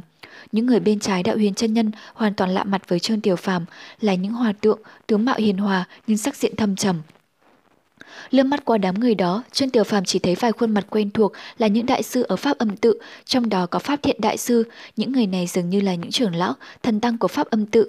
tấm đại nhân tiến lên phía trước cùng với Trương Tiểu Phàm và Điền Linh Nhi hướng về phía đạo huyền chân nhân hành lễ. Đệ tử Đại Trúc Phong cùng với Trương sư đệ kính bái trưởng môn nhân. Mọi người xung quanh đều đổ dồn vào bọn Trương Tiểu Phàm, Tống đại nhân và Điền Linh Nhi. Tiếng bất dịch ngồi bên cạnh tu như cất tiếng, các con đứng lên đi. Bọn Tống đại nhân đứng dậy, thốt nhiên thương tùng đạo nhân ngồi bên trên điểm bất dịch, cất tiếng ho khan. Cơ mặt điểm bất dịch giật giật, khóe mắt như co rút lại, nhưng rồi lại giãn ra, cất tiếng nói làm giảm bớt sự căng thẳng trong sảnh đường. Lão thất lại gần đây, trưởng môn và các trưởng bối muốn nói chuyện với ngươi. Trương Tiểu Phàm dạ lên một tiếng, rồi từng bước bước lên bậc thang, tiến về phía các trưởng tọa rồi ngừng lại. Tống đại nhân và Điền Linh Nhi lo lắng nhìn Trương Tiểu Phàm, biết rằng đây là thời khắc quan trọng, chỉ biết tiến lên đứng sau lưng Điền Bất Dịch. Đạo huyền chân nhân mặt không động dung, nhìn vào chính giữa đại điện, nơi vị môn đồ trẻ tuổi đứng cô độc một mình. Ánh mắt ánh lên chút khẩn trương, song quyền chợt nắm chặt lại. Ông tự nhủ, đây chẳng phải chăng là đứa bé đần độn năm nào ở thảo miếu thôn. Chợt giật mình, thoáng khỏi luồng suy nghĩ, ông lại thở dài. Trương Tiểu Phàm, đạo huyền chân nhân cất tiếng, Trương Tiểu Phàm khẽ rung người, từ từ quỳ xuống, cất giọng nghèn nghẹn. Dạ, đệ tử. Đạo huyền chân nhân nhìn thẳng vào hắn nói, ngoài những trường bối của ngươi, những cao nhân chính phái đều tế tụ ở nơi đây vì ngươi. Đây là trụ trì thiên âm tự, phổ hoàng thần tăng, bên cạnh là phổ không thượng nhân, cùng với cốc chủ phần hương cốc, dịch thượng quan. Đạo huyền chân nhân giới thiệu từng người một, những cao nhân chính phái, nhưng tiểu phàm dường như không để tâm đến, ánh mắt hắn như dính vào thần tăng thiên âm tự, người thân vận hoàng bào, mi trắng như tuyết, cùng lúc cũng đang nhìn vào hắn. Phổ Hoàng Thần Tăng là một trong thiên âm tự tứ đại thần tăng trong thiên hạ ngang hàng với trưởng môn thanh vân môn đạo huyền chân nhân, cùng với cốc chủ phần hương cốc, hợp thành tam đại cao nhân, địa vị tối cao trong võ lâm, bình thời khó lòng có thể diện kiến từng người một, nói chi đến ba người cùng một lúc. Nhưng hôm nay là ngoại lệ, ba người cùng hạ pháp giá đến thượng đỉnh tại Thanh Vân Môn. Chu Tiểu Phàm ngạc nhiên không nói nên lời, có lẽ nghe tin tức có một đệ tử Thanh Vân Môn biết sử dụng ban nhược thần công, bí truyền của thiên âm tự nên đã đến đây. Đạo huyền chân nhân lặng im nhìn Trương Tiểu Phàm, trong lúc ấy, hắn cứ cúi đầu nhìn xuống sàn gạch, chợt nghĩ đây có lẽ là người cùng thời với phổ trí thần tăng. Ở bên trên, thiêu hỏa côn bên cạnh đạo huyền chân nhân như cảm ứng được nỗi lo lắng của chủ nhân, chớ phát ra ánh sáng xanh nhẹ nhẹ. Chuyên tiểu phàm, đạo huyền chân nhân cất tiếng, bây giờ ngươi phải trả lời thật cho ta. Chuyên tiểu phàm đáp lời, dạ. Đạo huyền chân nhân suy nghĩ một hồi rồi nhẹ nhàng cất tiếng. Lúc ở Lưu Ba Sơn biển Đông Hải, môn nhân thiên âm tự đã phát hiện người dùng bát nhã thần công, có phải không? Trương Tiểu Phàm lại lặng yên, không khí bên trong Ngọc Thanh Điện càng trở nên khẩn trương hơn. Điềm bất dịch lo lắng nhìn xung quanh, thấy mọi người đều chú mục nhìn vào Trương Tiểu Phàm, chờ đợi câu trả lời của hắn. Một luồng áp lực vô hình đè nặng lên sảnh đường. Trương Tiểu Phàm nói không ra tiếng. Dạ. Trời, cái gì? Ngay lập tức, những người bên trong đại điện đều giật mình, không thể tin được. Mặc dù đã lường trước được câu trả lời, những hòa thượng tiên âm tự, thần sắc hết sức kinh động. Chỉ có phổ hoàng, phổ không và sau lưng họ là pháp tướng, thần sắc vẫn thản nhiên, không thay đổi. Nhưng về phía thanh vân môn, điểm bất dịch khuôn mặt méo mó, biến dạng. Điền Linh Nhi mặt trắng bệch, mọi người đều hết sức kinh ngạc, phẫn nộ. Chỉ riêng Lục Tuyết Kỳ vẫn đứng yên, trầm mặt không nói một lời nào. Đạo huyền chân nhân nhíu mày, nhìn về phía phổ hoàng thần tăng và chúng môn nhân đang kích động. Phổ hoàng từ từ nhắm mắt lại, không nói gì ngay lúc này. Đạo huyền chân nhân giơ tay lên, khẽ ho một tiếng ra hiệu cho mọi người yên lặng, rồi nhìn vào chuyên Tiểu Phàm. Khi mọi người đã lặng im, đạo huyền chân nhân lại cất tiếng hỏi. Có người nói rằng pháp bảo của người. Cùng lúc ông cầm thiêu hỏa côn lên, bắt nguồn từ tà vật tàn ác, phệ huyết châu của ma giáo có phải không? chuyên Tiểu Phàm nhân lầm bầm trong miệng, dạ. Đến lúc này mọi người đều im lặng, không ngờ phệ huyết châu, tà vật hung ác của ma giáo lại xuất hiện trong tay một đệ tử chính phái Thanh Vân Môn. Đạo huyền chân nhân sầm mặt lại, ngươi còn có gì để nói không? Mặc dù đã lường trước có một ngày sẽ phải đối mặt với chuyện này, trong đầu Trương Tiểu Phàm vẫn trống rỗng, biết rằng mình đang đối mặt với sự trừng phạt đau rất nặng. Trương Tiểu Phàm khẽ rung người, cất tiếng. Con, con. Trong nỗi tuyệt vọng vô bờ, Trương Tiểu Phàm không biết phải trả lời như thế nào.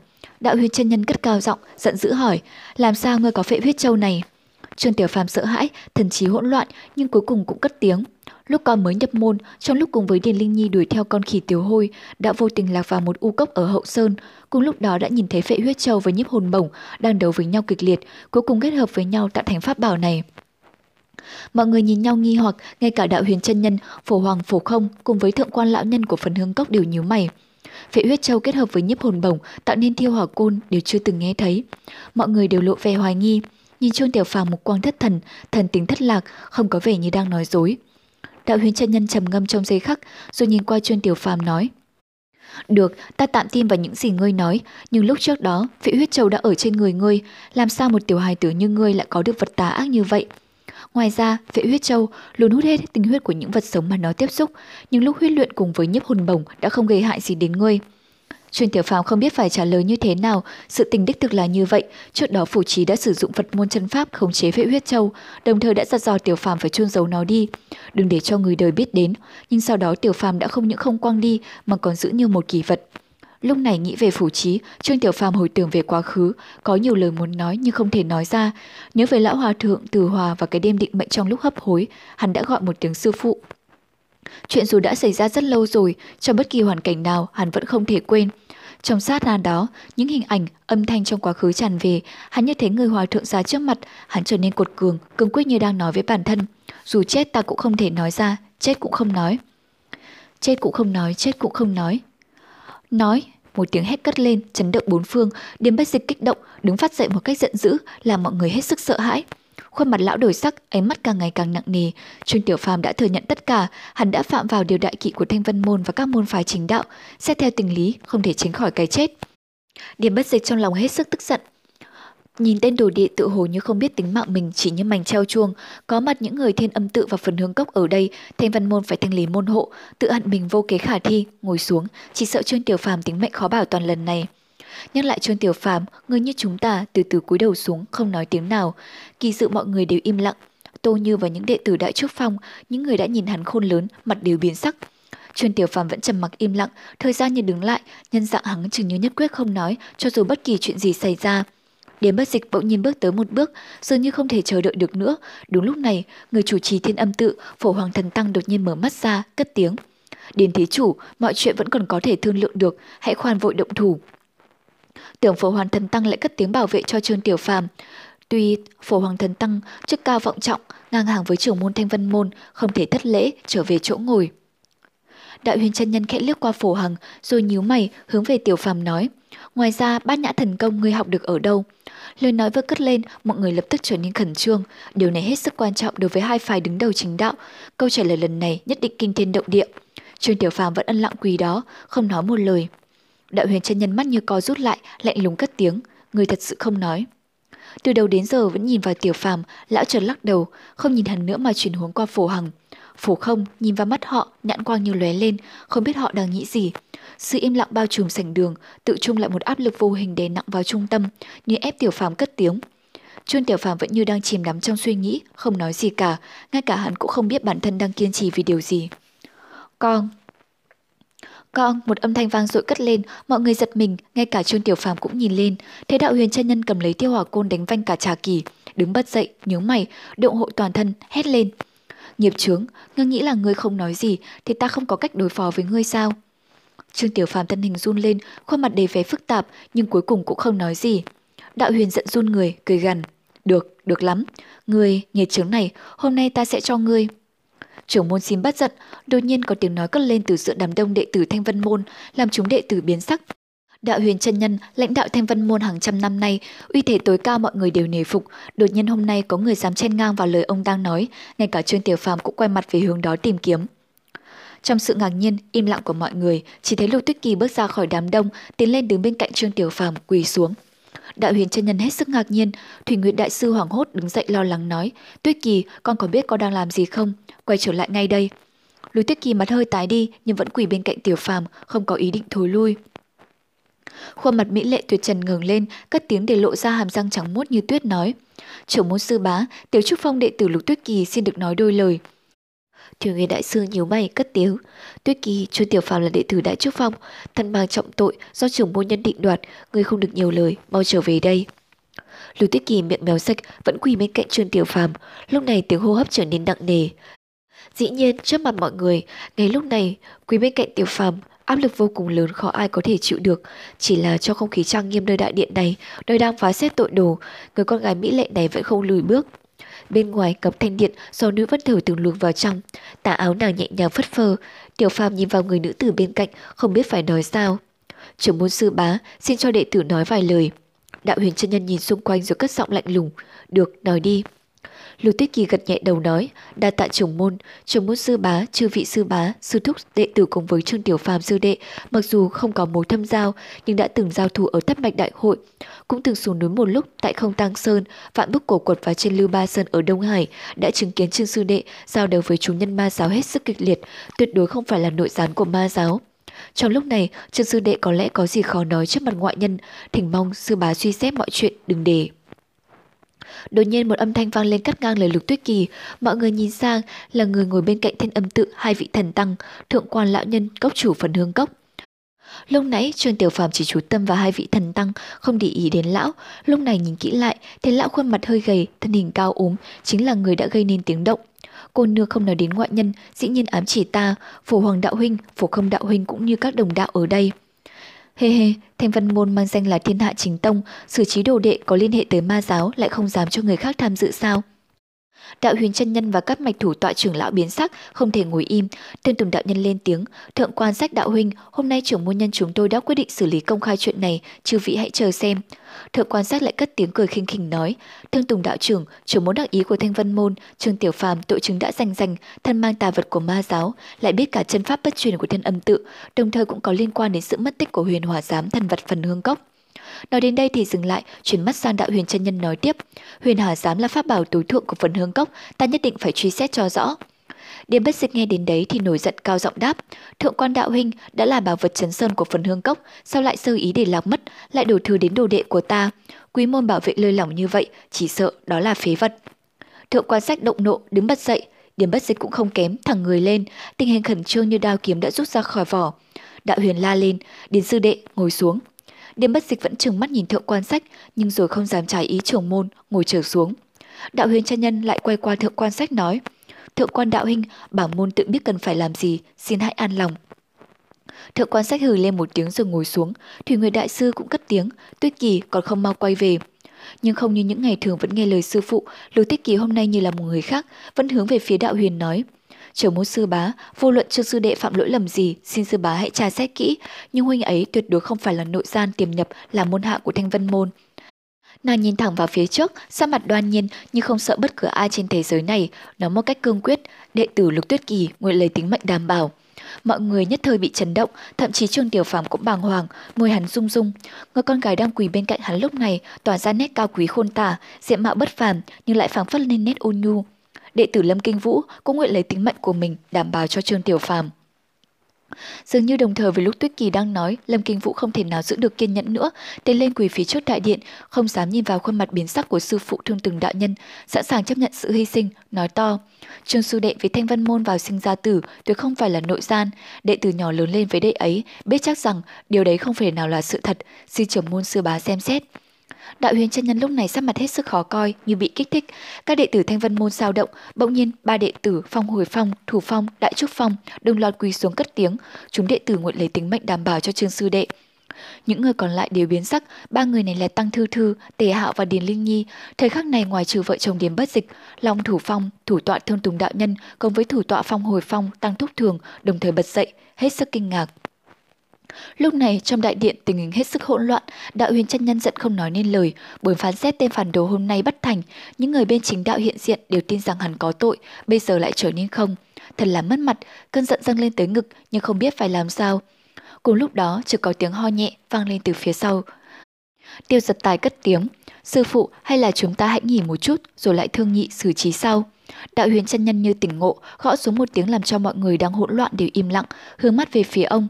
Đạo huyền chân nhân không nói không rằng, bước thẳng vào trong nội điện. Mọi người hiện diện đều ngạc nhiên nhìn nhau, chỉ có tiêu giật tài mỉm cười nói, phía sau hậu sơn có chuyện khẩn cấp cần an sư xử lý, xin chư vị trừ trong giây lát. Thượng quan sách mặt cười ruồi nói, Tiêu sư điệt, đã nghe thanh vân môn quy củ thâm nghiêm, bây giờ tận mắt chứng kiến quả nhiên không tầm thường. Tiêu giật tài ánh mắt lóe lên một tiên nộ khí rồi tan mất, cất tiếng trả lời, tiền bối quá lời rồi. Rồi quay qua, hướng về phía thượng tùng đạo nhân và các thủ tọa các mạch nói tiếp, chư vị su thúc có thể kêu bọn họ đứng lên không? Tăng Thúc Thường kêu con của mình về giáo huấn, Tô Như cũng kéo Điền Linh Nhi đứng lên, dù không bị la mắng gì, nàng lệ hoen khóe mắt, nấc lên. Mẹ, Tô Như thở dài lắc đầu, khuyên nhủ nàng đừng nói gì. Đến Linh Nhi hướng về phía đêm bất dịch, thấy cha mặt trắng bệch ngồi chết cứng trên ghế. Lục Tuyết Kỳ bị sư tỷ Văn Mẫn kéo khỏi Ngọc Thanh Điện, mọi người chung quanh đều lộ vẻ kỳ quái nhìn theo. Đến khi khuất khỏi tầm nhìn của mọi người, Văn Mẫn nhẹ nhàng tâm sự, nhưng Lục Tuyết Kỳ chỉ cúi đầu, không nói năng gì. Một lúc sau, Thủy Nguyệt Đại Sư chậm chậm bước tới, Văn Mẫn sau cùng cũng làm sương muội mình tươi lên một chút, hướng về phía Thủy Nguyệt Đại Sư tận lực giải thích. Nhưng Thủy Nguyệt thần sắc ngưng trọng, tiến thẳng về phía Lục Tuyết Kỳ. Lục Tuyết Kỳ không dám nhìn bà, chỉ biết cúi đầu, nhẹ giọng nói, thưa sư phụ. Thủy Nguyệt Đại Sư nhìn nàng, người đệ tử xinh đẹp đắc ý nhất của bà, nửa thời thần không nói gì, đột nhiên thở dài, thanh âm như vô vọng, phản phất vẻ thê lương. Văn Mẫn và Lục Tuyết Kỳ đồng thời giật mình, Thủy Nguyệt di chuyển một quang ra khỏi Lục Tuyết Kỳ, nhìn ra ngoài lan can Ngọc Thanh Điện, hướng về phía những dãy núi cao tới trời, mây trắng trùng trùng, lẫn nhiên tiên khí. Tuyết Kỳ, hôm nay con làm sai, con có biết không? Lục Tuyết Kỳ lại cúi đầu nhẹ nhàng đáp, Dạ, sư phụ, con đã làm mất mặt sư phụ, là lỗi của con. Nhưng Trương Tiểu Phàm thật sự không thể làm. Thủy Nguyệt đột nhiên quay lại nhìn nàng hỏi, sao con có thể lấy tính mạng ra đảm bảo cho hắn? Lục Tuyết Kỳ tái mặt không biết nói sao, Thủy Nguyệt hướng về phía hàng liễu, lắc nhẹ đầu thở dài, thật là oan nghiệt. Lục Tuyết Kỳ run run giọng nói, sư phụ, con, con không có. Thủy Nguyệt đột nhiên hỏi, con phải biết rằng con đã phạm một sai lầm, làm sao ta có thể giải trình được tình huống khó khăn này? Lục Tuyết Kỳ và Văn Mẫn đều giật mình, mục quang hướng về phía sư phụ hỏi. Sư phụ, người có ý gì? Thùy Nguyệt cười khổ, ánh mắt lại hướng về phía xa xăm, phản phất như đang nhớ về quá khứ. Các con còn nhỏ, không biết trời cao đất dày, dũng cảm nhất thời, chỉ sợ rằng càng để Trương Tiểu Phàm về phía tử lộ. Lục Tuyết Kỳ thất sắc hỏi, sư phụ. Thủy Nguyệt lại cất giọng trầm trầm như đang chìm về quá khứ. Nhiều năm trước đây cũng có một người giống như hắn đã phạm trọng tội như chúng ta, chúng ta bất chấp tất cả xin tha cho hắn, để rồi cuối cùng Bà từ từ quay đầu lại, nhìn vào mắt Lục Tuyết Kỳ và Văn Mẫn từ tốn nói. Mặc dù tình cảnh của Trương Tiểu Phàm hiện nay và người đó trong quá khứ không hoàn toàn giống nhau, nhưng sự hung hiểm cũng tương tự. Người đó là người mà trưởng môn sư bà thống hận nhất. Thủy nghiệp trầm lặng, lời nói đầy vẻ đau khổ, lần đầu tiên kể về cuộc đời mình cho đệ tử nghe, nhân dạng đến nét đau thương.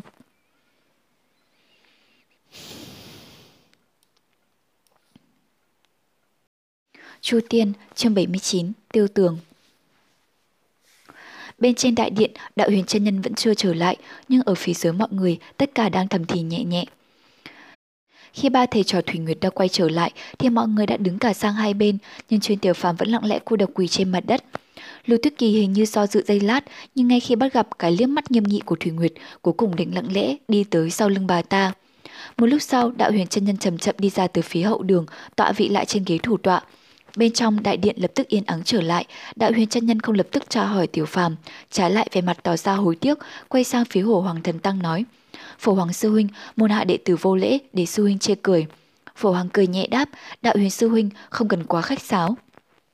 Lúc này, Thương Tùng đạo nhân đi lại, tay cầm thiêu hỏa côn của Trương Tiểu Phàm đặt trên chiếc kỳ trà bên cạnh tay của đạo huyền chân nhân. Đạo huyền nhíu mày nhìn ông ta, cho mặt có chút nghi hoặc. Thương Tùng đạo nhân trầm giọng nói, sư huynh, sau khi huynh đi một lúc, tình thế có vẻ hỗn loạn, vật này quan hệ trọng đại, để tránh bất chắc, đệ đã thu giữ lấy nó, bây giờ để trả lại chỗ này. Đạo huyền gật đầu nói, sư đệ quả là chu đáo. Thương Tùng đạo nhân lập tức thối lui, đạo huyền chân nhân quét qua mục quang, sau đó dừng lại phía Trương Tiểu Phàm. Chủ nhân nhất thời khẩn trương, biết rằng tiếp sau đây là thời khắc quyết định số phận của thiếu niên Trương Tiểu Phàm. Trương Tiểu Phàm, cuối cùng ta hỏi ngươi, ngươi có gì để nói không?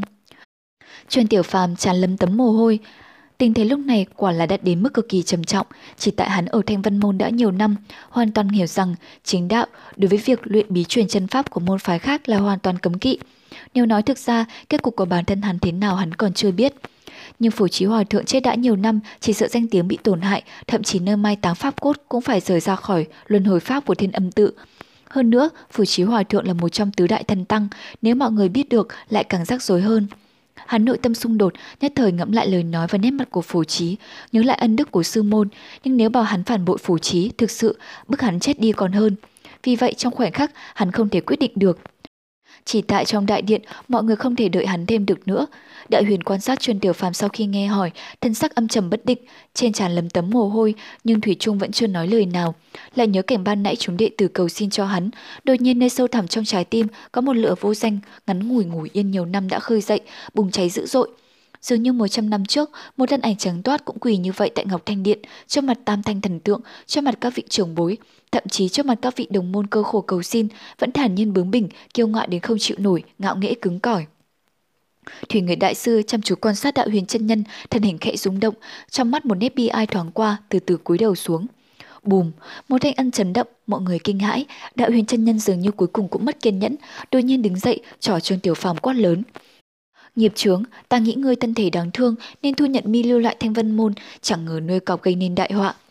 Trương Tiểu Phàm thân hình lay động, ngẩng đầu lên, mở miệng dường như định nói gì đó, nhưng đạo huyền chân nhân sắc mặt như băng xương, lại lùng nói, hôm nay ta chẳng trừ bỏ đi nghiệp chướng ngươi, thanh văn môn ta làm sao ăn nói với thiên hạ chính đạo. Vậy thôi, ta thành toàn cho ngươi. Mọi người biến sắc, Điềm Bất Dịch đột nhiên đứng bật dậy, trong chủ nhân đệ tử, Lưu Tuyết Kỳ, Điền Linh Nhi, Lâm Kinh Vũ sắc mặt cũng trở nên trắng toát. Cùng lúc đó ngồi tại một bên, thiên âm tự phổ hoàng thần tăng, dường như có chút bất nhẫn, hướng đạo huyền thấp giọng. Đạo huyền sư huynh, xin sư huynh châm trước. Đạo huyền hừ lên một tiếng, lạnh lùng nói, nghiệp chướng thân mang tà vật của ma giáo, phạm phải đại kỵ của chính đạo ta, tội nghiệp trầm trọng. Nói rồi, thuận tay cầm lấy tiêu hỏa côn, đặt đặt nơi bàn trà nói tiếp. Hôm nay để cho người chết dưới mà giáo tà vật của bản thân. Chuyên tiểu phàm đầu óc kêu vo vo, trống rỗng, tất cả trước mắt hầu như mất hết màu sắc, chỉ lờ mờ trông thấy đạo huyền giơ cánh tay lên, sư phụ điểm bất dịch, mặt mày xanh mét hình như đang định nói, còn đệ tử thanh vân xung quanh nháo nhác hết cả. Trên đại điện chẳng mấy chốc sẽ thấy máu đỏ bắn tóe ra. À, đột nhiên một tiếng hét lớn vang lên, làm ta sợ hãi toàn bộ quần hùng, mọi người mặt biến sắc. Trong lúc kinh hãi, chỉ thấy đạo huyền chân nhân thân hình run bần bật, gầm lên tức tối, ném vội thiêu hỏa côn đi như bị bỏng tay. Thiêu hỏa côn tại không trung vạch thành một đạo hắc ảnh rơi trên mặt đất, nảy lên vài cái ngay đinh đong, bất ngờ lăn tới trước mặt Trương Tiểu Phàm. Cùng lúc mọi người thấy một đạo hắc ảnh bay lên từ thanh thiêu hỏa côn, giây lát sau dừng lại giữa không trung, phát ra tiếng kêu kỳ lạ. Đó là một con rết quái dị to bằng lòng bàn tay, màu sắc rực rỡ, đuôi có bảy nhánh, chấn động bay lên, đầu lắc lư qua lại, hình dạng hồng hách vô cùng. Trương Tiểu Phàm ngây người ra, toàn thân bất ngờ run lên nhẹ nhẹ, mắt hướng thẳng lên không trung, nơi có con rết quái dị, ký ức xa xưa nằm sâu trong đáy lòng chợt hiện về. Thất vĩ ngô công, thời gian như trôi về quá khứ xa xưa, trong khoảnh khắc hãi hùng ấy, đưa hắn về cái đêm tối của nhiều năm về trước.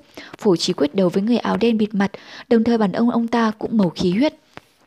Hắn toàn thân run rẩy, khí huyết trong người như nhộn nhạo, hắn đưa tay nhặt thiêu hỏa côn lên, nắm chặt trong lòng bàn tay. Tuy nhiên lúc này thực sự chẳng một ai để ý đến sự khác lạ của Trương Tiểu Phàm. Mọi con mắt và chú ý đổ dồn về đạo huyền chân nhân. Các vị thủ tọa thanh vân môn, kiến thức lịch duyệt hơn người thường, hướng mắt về phía đạo huyền chân nhân, vây lấy thất vị ngô công. Vì ở khoảng cách xa không thể trợ lực nên ai nấy đều biến sắc. Chỉ thấy đạo huyền chân nhân tay phải duy rung lên, giữa ngón tay xuất hiện một vết máu, hiển thị đã bị thất vĩ ngô công đả thương. Ngay lập tức, chỉ thấy từ vết máu chảy ra biến thành máu đen. Khủng khiếp nhất là đồng thời từ chỗ vết thương, một luồng khí đen lập tức bay ra, công lên phía trên. Thất vị ngô công quả nhiên là thiên hạ tuyệt độc, đạo huyền chân nhân mặc dù là cao nhân đắc đạo nhưng cũng không tránh khỏi khốn đốn. Đạo huyền chân nhân bỗng chớp mắt hoa mày váng, khí huyết nôn nao, nhưng nhờ đạo hạnh cao thâm còn hơn cả phù trí hòa thượng năm xưa, ông lập tức chấn định tinh thần, tay trái vung lên như đao, điểm liên tiếp vào cánh tay phải đã cứng đờ ra như gỗ, rồi lăng không vạch ra một đạo bùa, lập tức làm chậm lại thế công kích từ luồng hắc khí đó. Ngay lúc đó, Thương Tùng đạo nhân lập tức tiến vào bên cạnh đỡ lấy đạo huyền chân nhân, rồi quay nhìn về phía Trương Tiểu Phàm thét to lên. Trương Tiểu Phàm nghiệt chướng dám ám hại trưởng môn. Mọi người lập tức Cả kinh thất sắc, Trương Tiểu Phàm thất thanh nói, không, không phải đệ tử. Chủ nhân lập tức vây lại bảo vệ đạo huyền chân nhân, sắc mặt ai nấy đều lộ vẻ lo lắng. Quả nhiên xếp bảy đuôi là loại có kịch độc, tức thì trên mặt ông ta cũng thấy một làn khí đen mờ nhạt, mỏng nhưng không tiêu tán. Ông thấy thần trí của mình đã khá hơn, sau khi thở thật sâu, ngài lập tức nói, lập tức bắt lấy nghiệt chướng, thẩm vấn cho ta. Thương Tùng đạo nhân quay đầu lại nói, sư huynh yên tâm, có đệ đây. Đạo huyền chân nhân thở hắt ra, tim như trùng xuống, gật đầu nói, đó. Chưa nói hết câu, thanh âm đột nhiên dừng lại, Thương Tùng đạo nhân sắc mặt đột nhiên biến đổi từ lo âu sang dữ tợn vô cùng.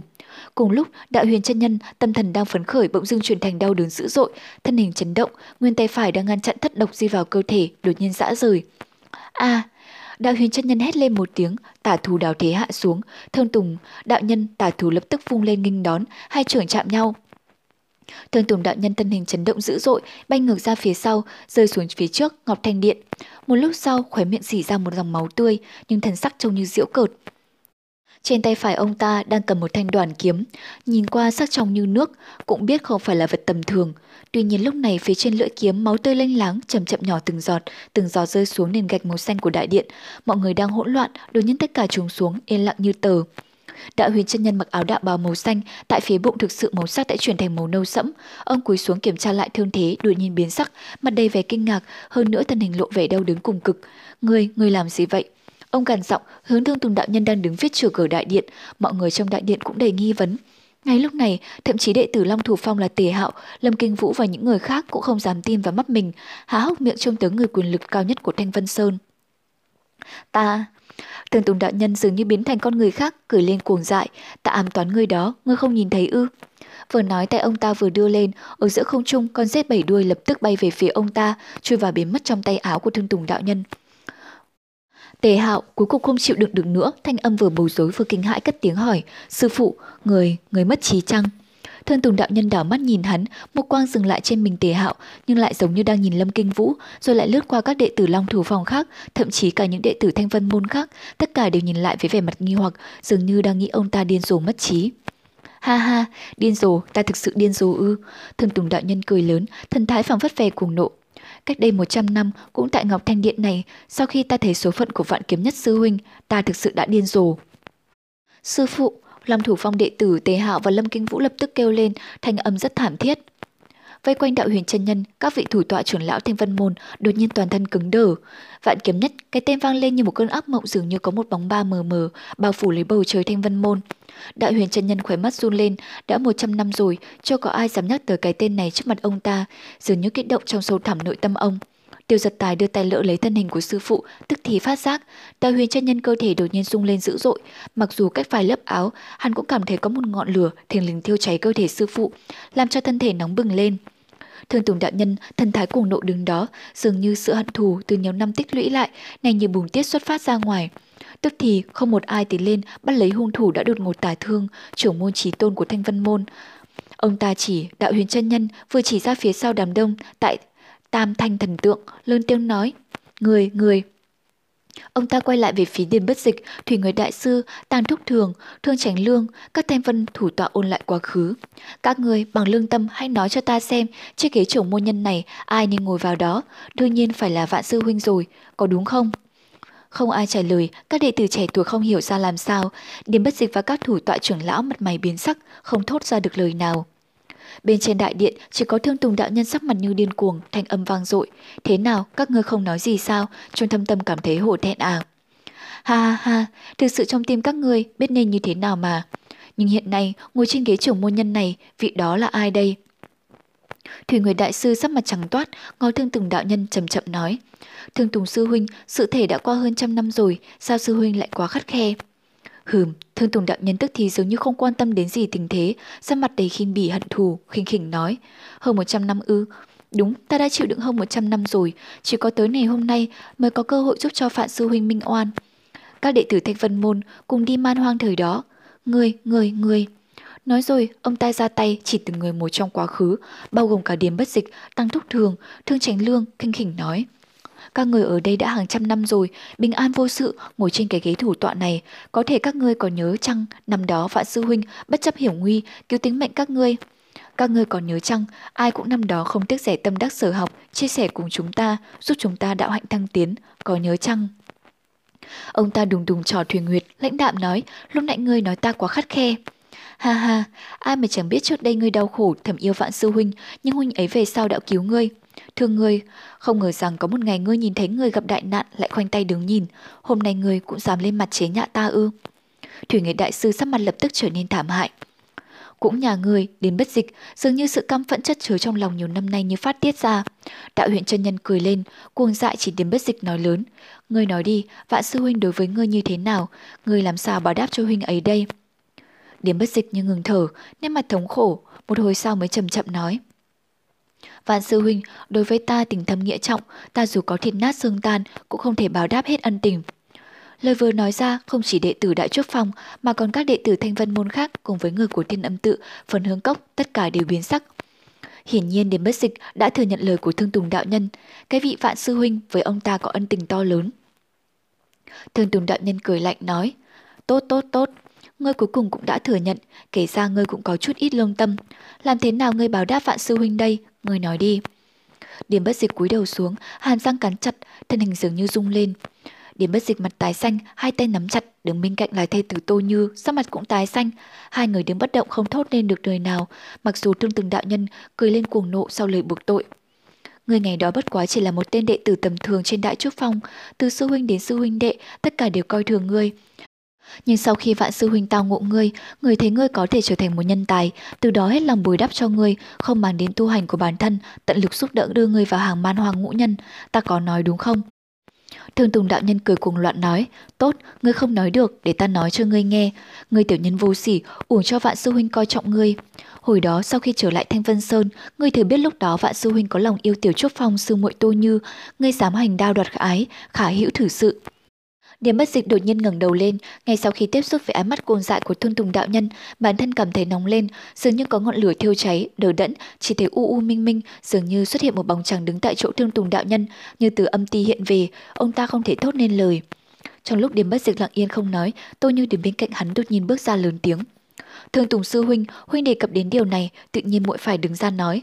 Vạn sư huynh quả là trước kia có quan tâm tới muội, nhưng muội từ khi bắt đầu đến khi kết thúc, đối với huynh ấy chỉ một lòng tôn kính, Huynh ấy đối với phu phụ muội ân trọng như núi, nhưng muội cũng là bất dịch yêu nhau, đó là ý nguyện của bản thân muội. Sao huynh lại nói là hoành đào đoạt ái? Hơn nữa ngày đó vạn sư huynh, huynh ấy đứng trước mặt hai chúng tôi đã chúc phúc cho chúng tôi. Thường Tùng đoạn nhân lạnh lùng đáp, vạn sư huynh tính tình kiêu ngạo, sau khi bị phụ bạc bởi hai người, hái như người thường bám vì mối tình tuyệt vọng sao? Huynh ấy thà giữ kín đau khổ trong lòng, cũng không bao giờ để người khác biết. Nói đến đây, ông ta như không muốn bàn thêm nữa, một quang trường trừng nhìn đạo huyền chân nhân thương thế trầm trọng, đang khó nhọc thở, ánh mắt hành lên về căm thù, nói. Ngày đó vạn sư huynh đối với ta tình như phụ tử, như huynh trưởng, nhất mực bồi đắp giúp đỡ, tại man hoàng đã bất chấp tính mệnh cứu ta. Cái mạng này của ta nguyện suốt đời này dâng cho huynh ấy. Hẳn là trăm năm về trước, ta dốc toàn lực nhưng không cứu được huynh ấy. Sau đó ta tự bảo lòng mình, vô luận thế nào, ta cũng phải trả thù cho huynh ấy. Bằng một giọng khàn khàn, ông ta nói chậm chậm từng câu, dường như tự nói với bản thân mình, hai mắt ngưng thần nhìn vào hư vô. Tiêu giật tài mặt mày biến sắc, nhưng điều làm hắn ngạc nhiên hơn là thân hình đang dựa vào hắn, đột nhiên xô ra đứng thẳng dậy. Trưởng môn Thanh Vân Môn là người trí cao vô thượng, lãnh tụ chính đạo đã hàng trăm năm nay. Mặc dù đạo huyền chân nhân mà vẫn chảy ra từ vết thương, khi đen từ vết thương dường như càng mạnh mẽ hơn, đột nhiên bằng cả sức lực của mình chậm chậm bước tới dám vẻ oai phong tức thời bao trùm lấy quần hùng, áo đạo bào như căng lên, chỉ thấy hai tay nắm chặt lại, móng tay dường như đâm cả vào da thịt. Đạo huyền chân nhân nhìn thẳng về phía trước, dám vẻ kiên quyết, đối diện với thương tùng đạo nhân, dường như đối diện với thân ảnh màu trắng vô hình, cười gằn. Tốt, tốt, không ngờ đoạn công án năm đó đã để ngươi canh cánh trong lòng, hôm nay ngươi đến đây muốn tố cáo sư huynh, ta cho rằng không xứng đáng nhận chức trưởng môn.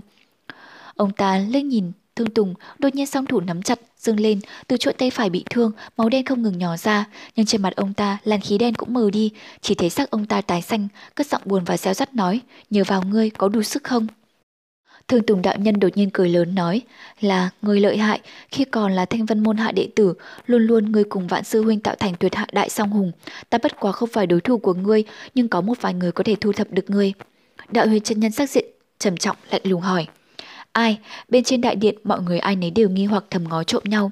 Đứng một bên, nhìn thanh vân hạ đệ tử nội bộ xung đột, quần hùng bên thiên âm tự, phần hướng cốc sắc mặt đầy vẻ bối rối. Thương Tùng đạo nhân cười dài, ngay lúc này từ cách xa Ngọc Thanh Điện đột nhiên vang lên một giọng nói mãnh liệt. Đạo huyền lão hữu trăm năm không gặp, nhìn ngươi vẫn phong thái như xưa, cung hỉ cung hỉ.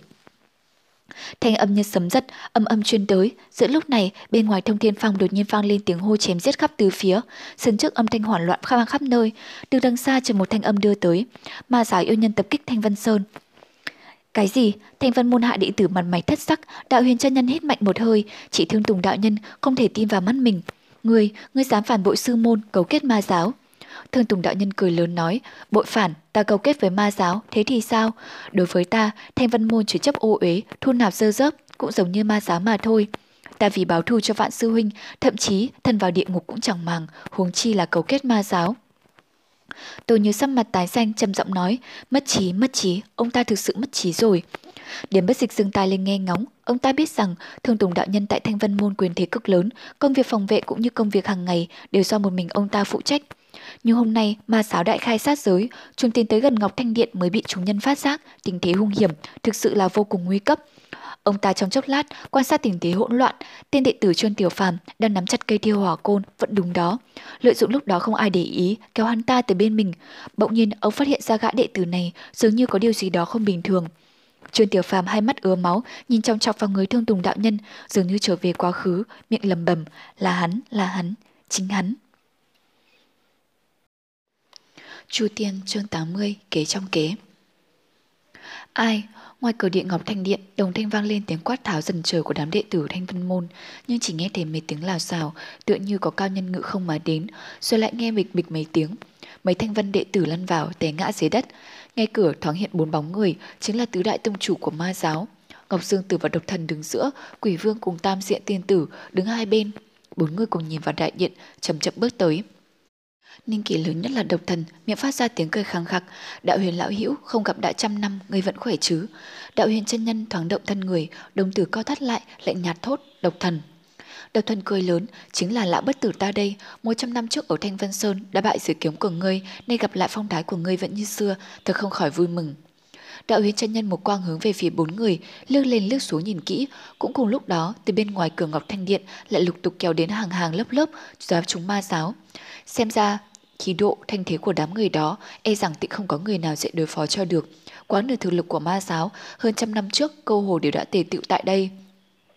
Trong số có bọn U cơ, Thanh Long của Quỷ Vương Tông, Bách Độc Tử của Vạn Độc Môn, bọn họ còn lại cũng quá nửa là cao thủ của tứ đại tông phái. Từ đằng xa tiếng hò hét xiết xiết càng lúc càng vang vọng, xen lẫn tiếng kêu giống tuyệt vọng. Thanh Vân Sơn ngày thường như tiên cảnh của nhân gian, giờ phút này phảng phất đã bị máu trùm.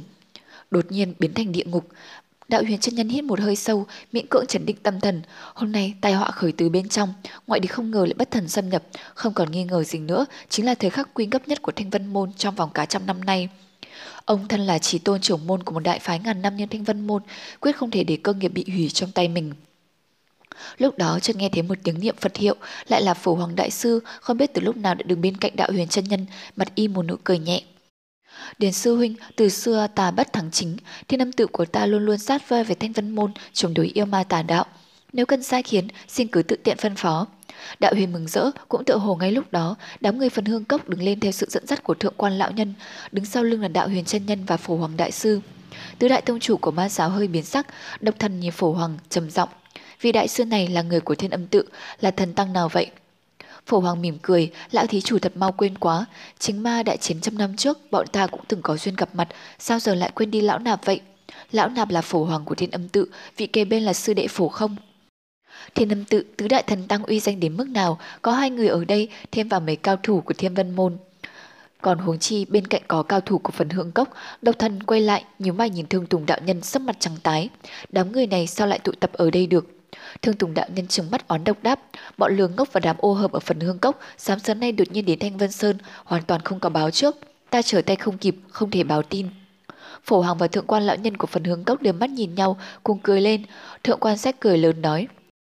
Đó gọi là ta bất thắng chính. Lưới chơi lồng lộng, hôm nay nhất định phải để cho đám yêu ma tà đạo có gan làm càn các ngươi, chịu tận số bảo mình trên Thanh Vân Sơn này.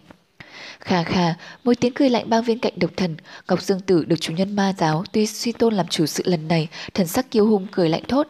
Trăm năm trước, các vị tiền bối của thành giáo bọn ta cũng bằng lực lượng của một mình ma giáo phái mà tranh đấu với ba đại phái các ngươi, lẽ nào bọn ta hôm nay lại sợ không địch lại các ngươi? Nói hay, tiếng vỗ tay liền vang lên, phần nhiều là từ đoàn người đứng sau lưng tứ đại tông chủ của bọn họ. Quỷ vương kế sát bên Ngọc Dương Tử cũng vỗ tay cười lớn. Hôm nay để cho các ngươi xem là bọn ta gục ngã hay là các ngươi chịu chết. Câu nói đó của y ngông cuồng khó sánh, coi thường chúng sinh.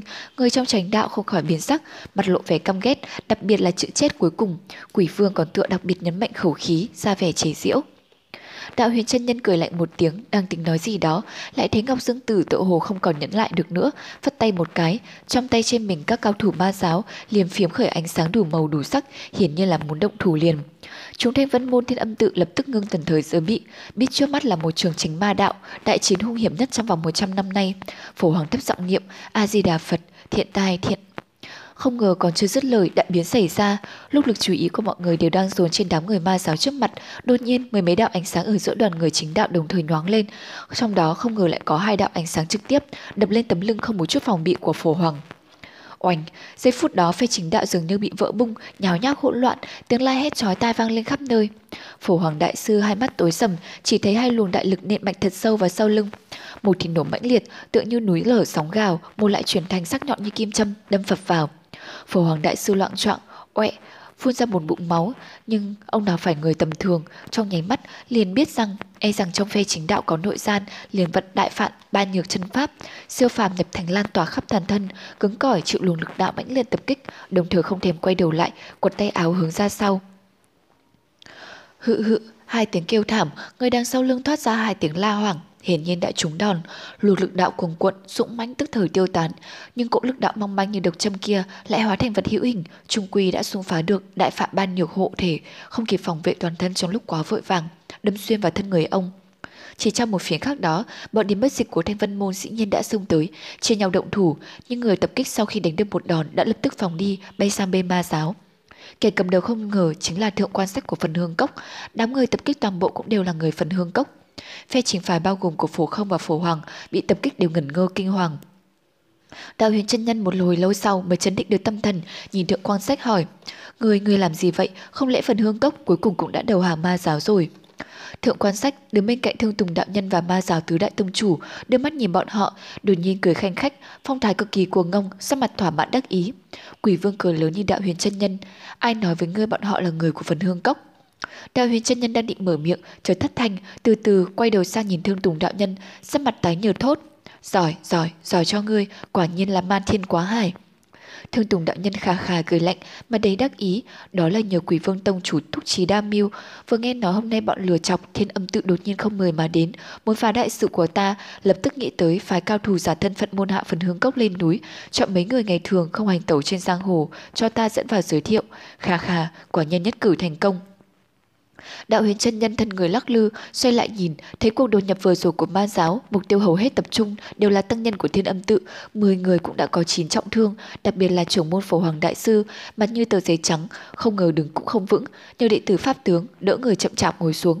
Sau lưng ông ta máu thịt bầy nhầy, những người khác tình huống cũng không tốt đẹp gì, hơn nữa cả phe thanh vân môn cũng năm sáu trưởng lão đã bị thương. Đạo huyền chân nhân choáng váng người, lòng cũng dần dần chìm đắm, cười thảm.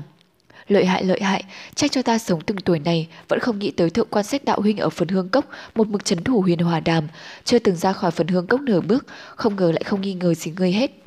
Quỷ vương nhìn ông mỉm cười lắc đầu, ngươi không phải là không có nghĩ đến điều đó, mà là không tưởng được thương tùng sư đệ của ngươi lại phản bội lại ngươi.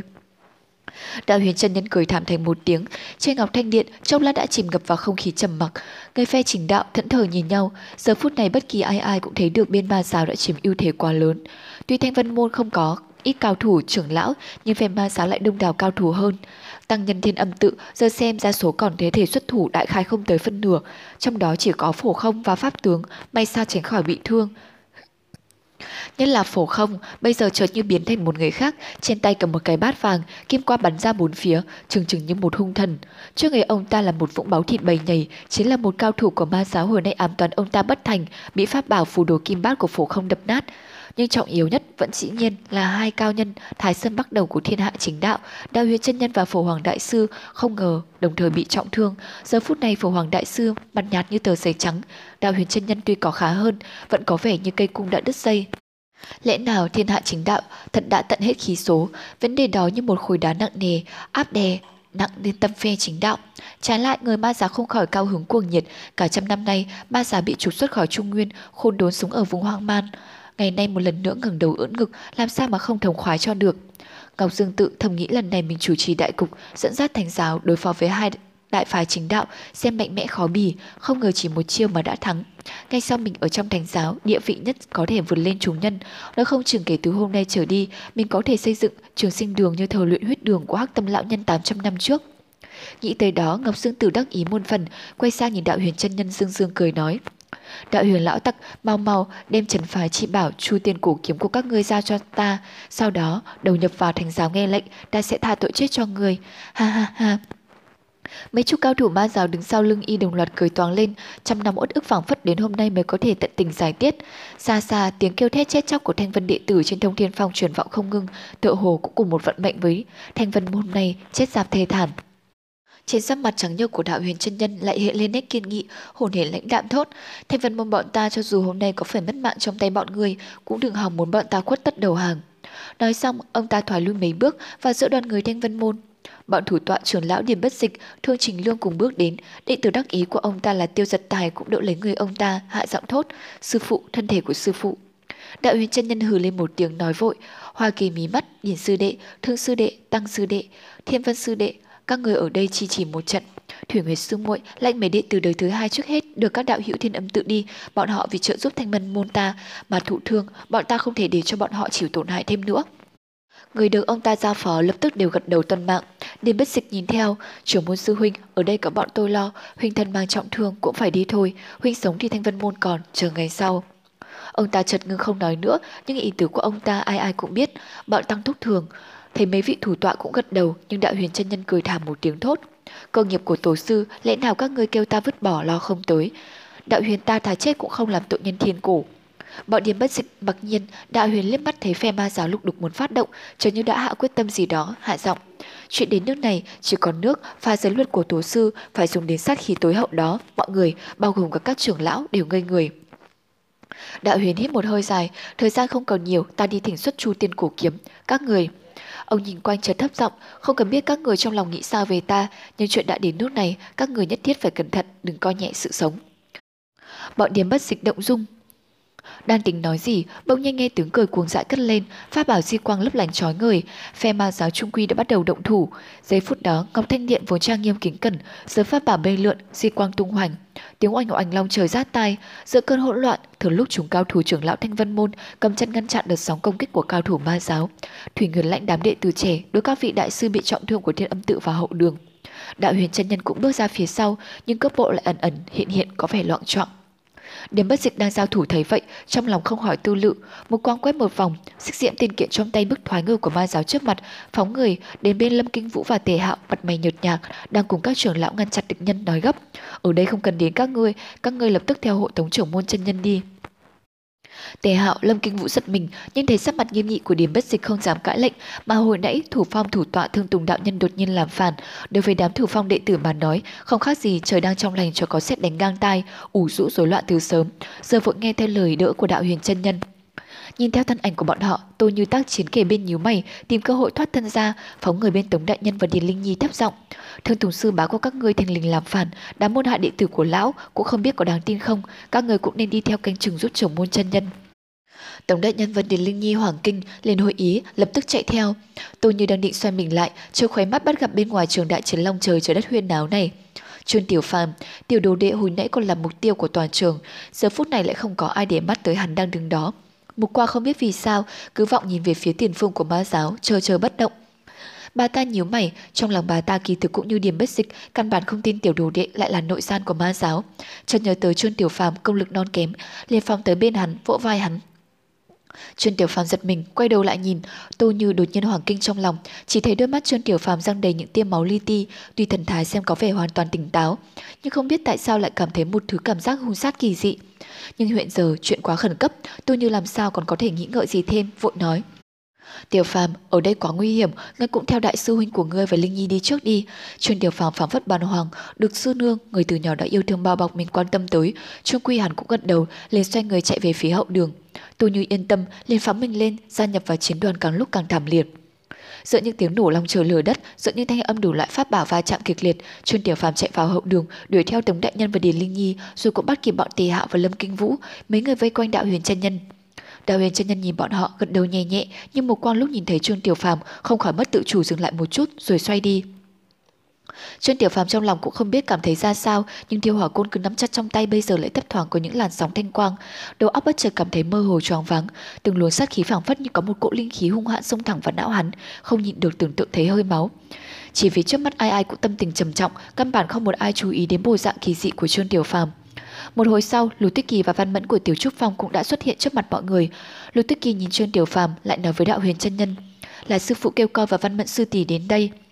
Đạo huyền chân nhân thở dài một tiếng lắc đầu nhẹ nhẹ nhưng cũng không nói gì vẫn bước đi tới trước. Bọn họ còn chưa đi được xa, liền nghe tiếng oanh oanh như xét đánh trên ngọc thanh điện sau lưng, mấy đạo hào quang như cột núi sung thiên, không ngờ đã xung phá đỉnh nóc của ngọc thanh điện, bắn thẳng lên trời. Biết bao nhiêu tiếng thét thảm thương chen nhau vang lên, cũng không biết ai đã mất mạng. Mọi người thất sắc, không hỏi cũng biết được trận quyết chiến kịch liệt trên cọc thanh điện tàn khốc đến mức nào, không khỏi lo lắng cho bọn sư trưởng đồng môn. Đạo huyền chân nhân đều đẫn nhìn, sắc mặt khẩn trương mạnh lại, chợt phát đạo bào bước dài tới trước. Chúng đệ tử trẻ theo sau ông ta chỉ thấy nhân vật mà hàng ngày bọn họ kính ngưỡng như thiên thần. Giờ phút này thân người vẫn cao to thẳng đứng như bình nhật, nhưng đạo bào xanh đậm đã bị nhàu tươi nhuộm thành một màu sóng đen, xúc mục kinh tâm, Thậm chí lỗ vết thương bị thương tùng đạo nhân ám toán cũng hiện rõ mồn một, thật không biết đạo huyền chân nhân làm sao có thể chịu được vết thương nặng như vậy, không ngờ còn có thể đi đứng được. Đoàn người đi xuyên qua hậu đường, trước đám đệ tử trẻ không có ai là trưởng môn đệ tử, cũng không có ai đã từng đi tới đây, chỉ biết diêu xíu đi theo đạo huyền chân nhân, đi xuyên qua đường qua viện, rồi thì nghe tiếng huyên náo trên ngọc thanh điện cũng dần dần cách xa. Đoàn người xuyên qua khỏi hậu đường của Ngọc Thanh Điện lại hướng về phía hậu sơn của Thông Thiên Phong mà đi. Đạo huyền chân nhân đi trước, mọi người theo sát sau lưng ông ta, cảnh giác nhìn quanh. Tuy hiện giờ đại bộ phận ma giáo đang công đả phía trước núi, nhưng ai biết được không chừng cũng có kẻ đã được thương tùng đạo nhân dẫn tới hậu sơn.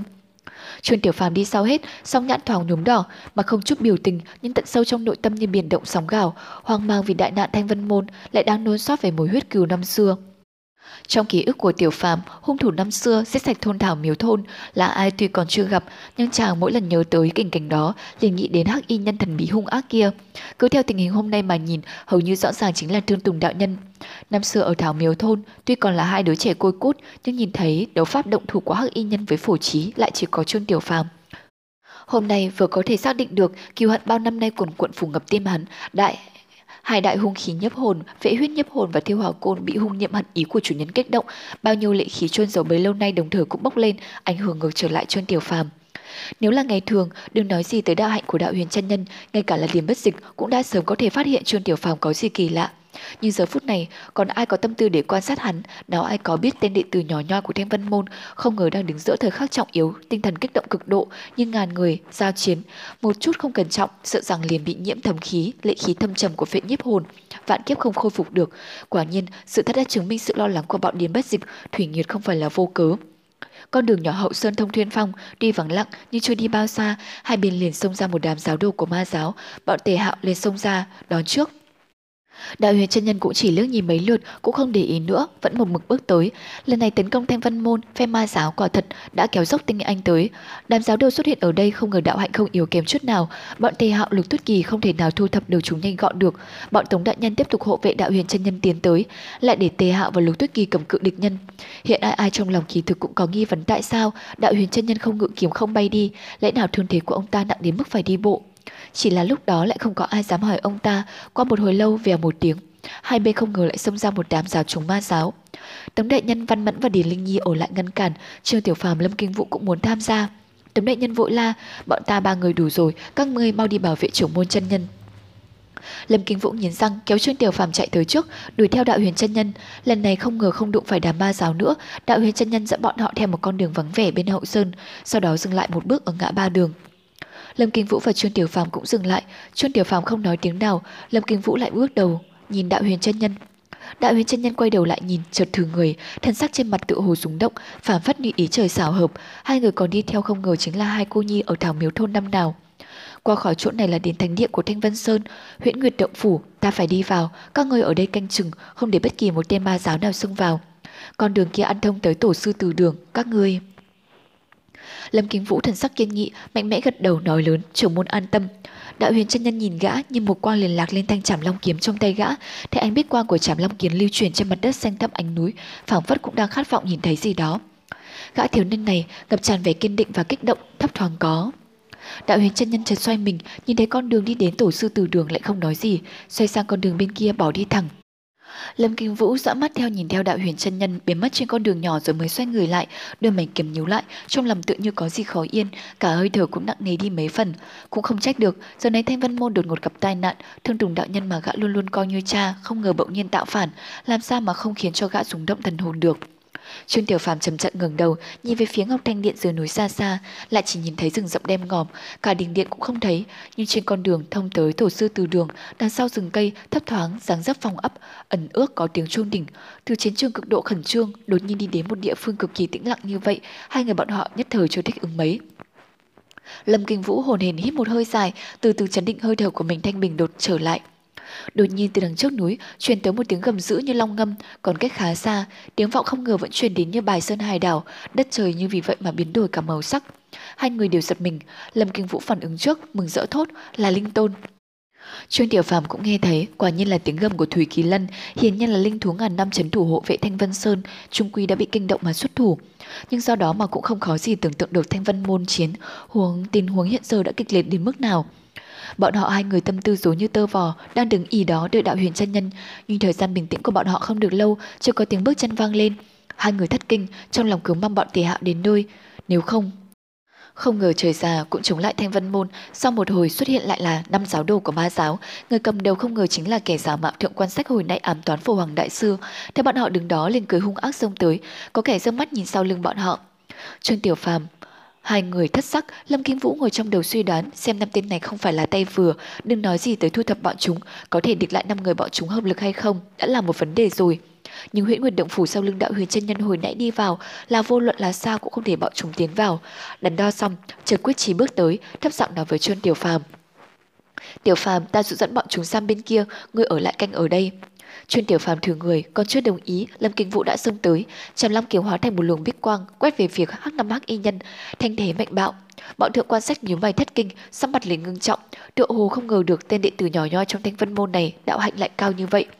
Lập tức bao vòng tròn, trở lại thượng quan sách giả lược trận, đồng thời chú ý động tĩnh của Trương Tiểu Phàm. Lâm Kinh Vũ cùng bọn họ giao thủ mấy hồi, quả nhiên đám giáo đường ba giáo đạo hạnh không tệ, ba người trong số đó cũng chỉ kém gã một chút, nhưng người kia tu hành lại tương đương cỡ gã. Bốn người vây công, gã lập tức lọt vào thế hạ phong. Lâm Kinh Vũ nhíu mày, không ham chiến, lập tức thoát thân, hướng về phía con đường bên kia. Thượng quan sách giả hơi trầm ngâm, liền dẫn ba người đuổi theo, chỉ lưu lại một hắc y nhân đứng yên tại chỗ với chuyên Tiểu Phàm. Hắc y nhân đó cười lạnh một tiếng, xoay sang phía chôn Tiểu Phàm, chỉ thấy thiếu niên kia hiện giờ phảng phất nghe ngóng gì đó, từ từ ngẩng dậy, không ngờ xuất hiện trước mặt hắc y nhân lại là một đôi mắt đỏ, tràn ngập lệ khí hung bạo. Trong khu rừng rậm rạp tĩnh lặng của thanh vân sơn, đột nhiên vang lên tiếng hôn náo, chim chóc kinh hoàng bay vun lên. Xa xa thất thoáng lại truyền tới tiếng gầm giận dữ của thủy kỳ lân vang dội giữa đất trời.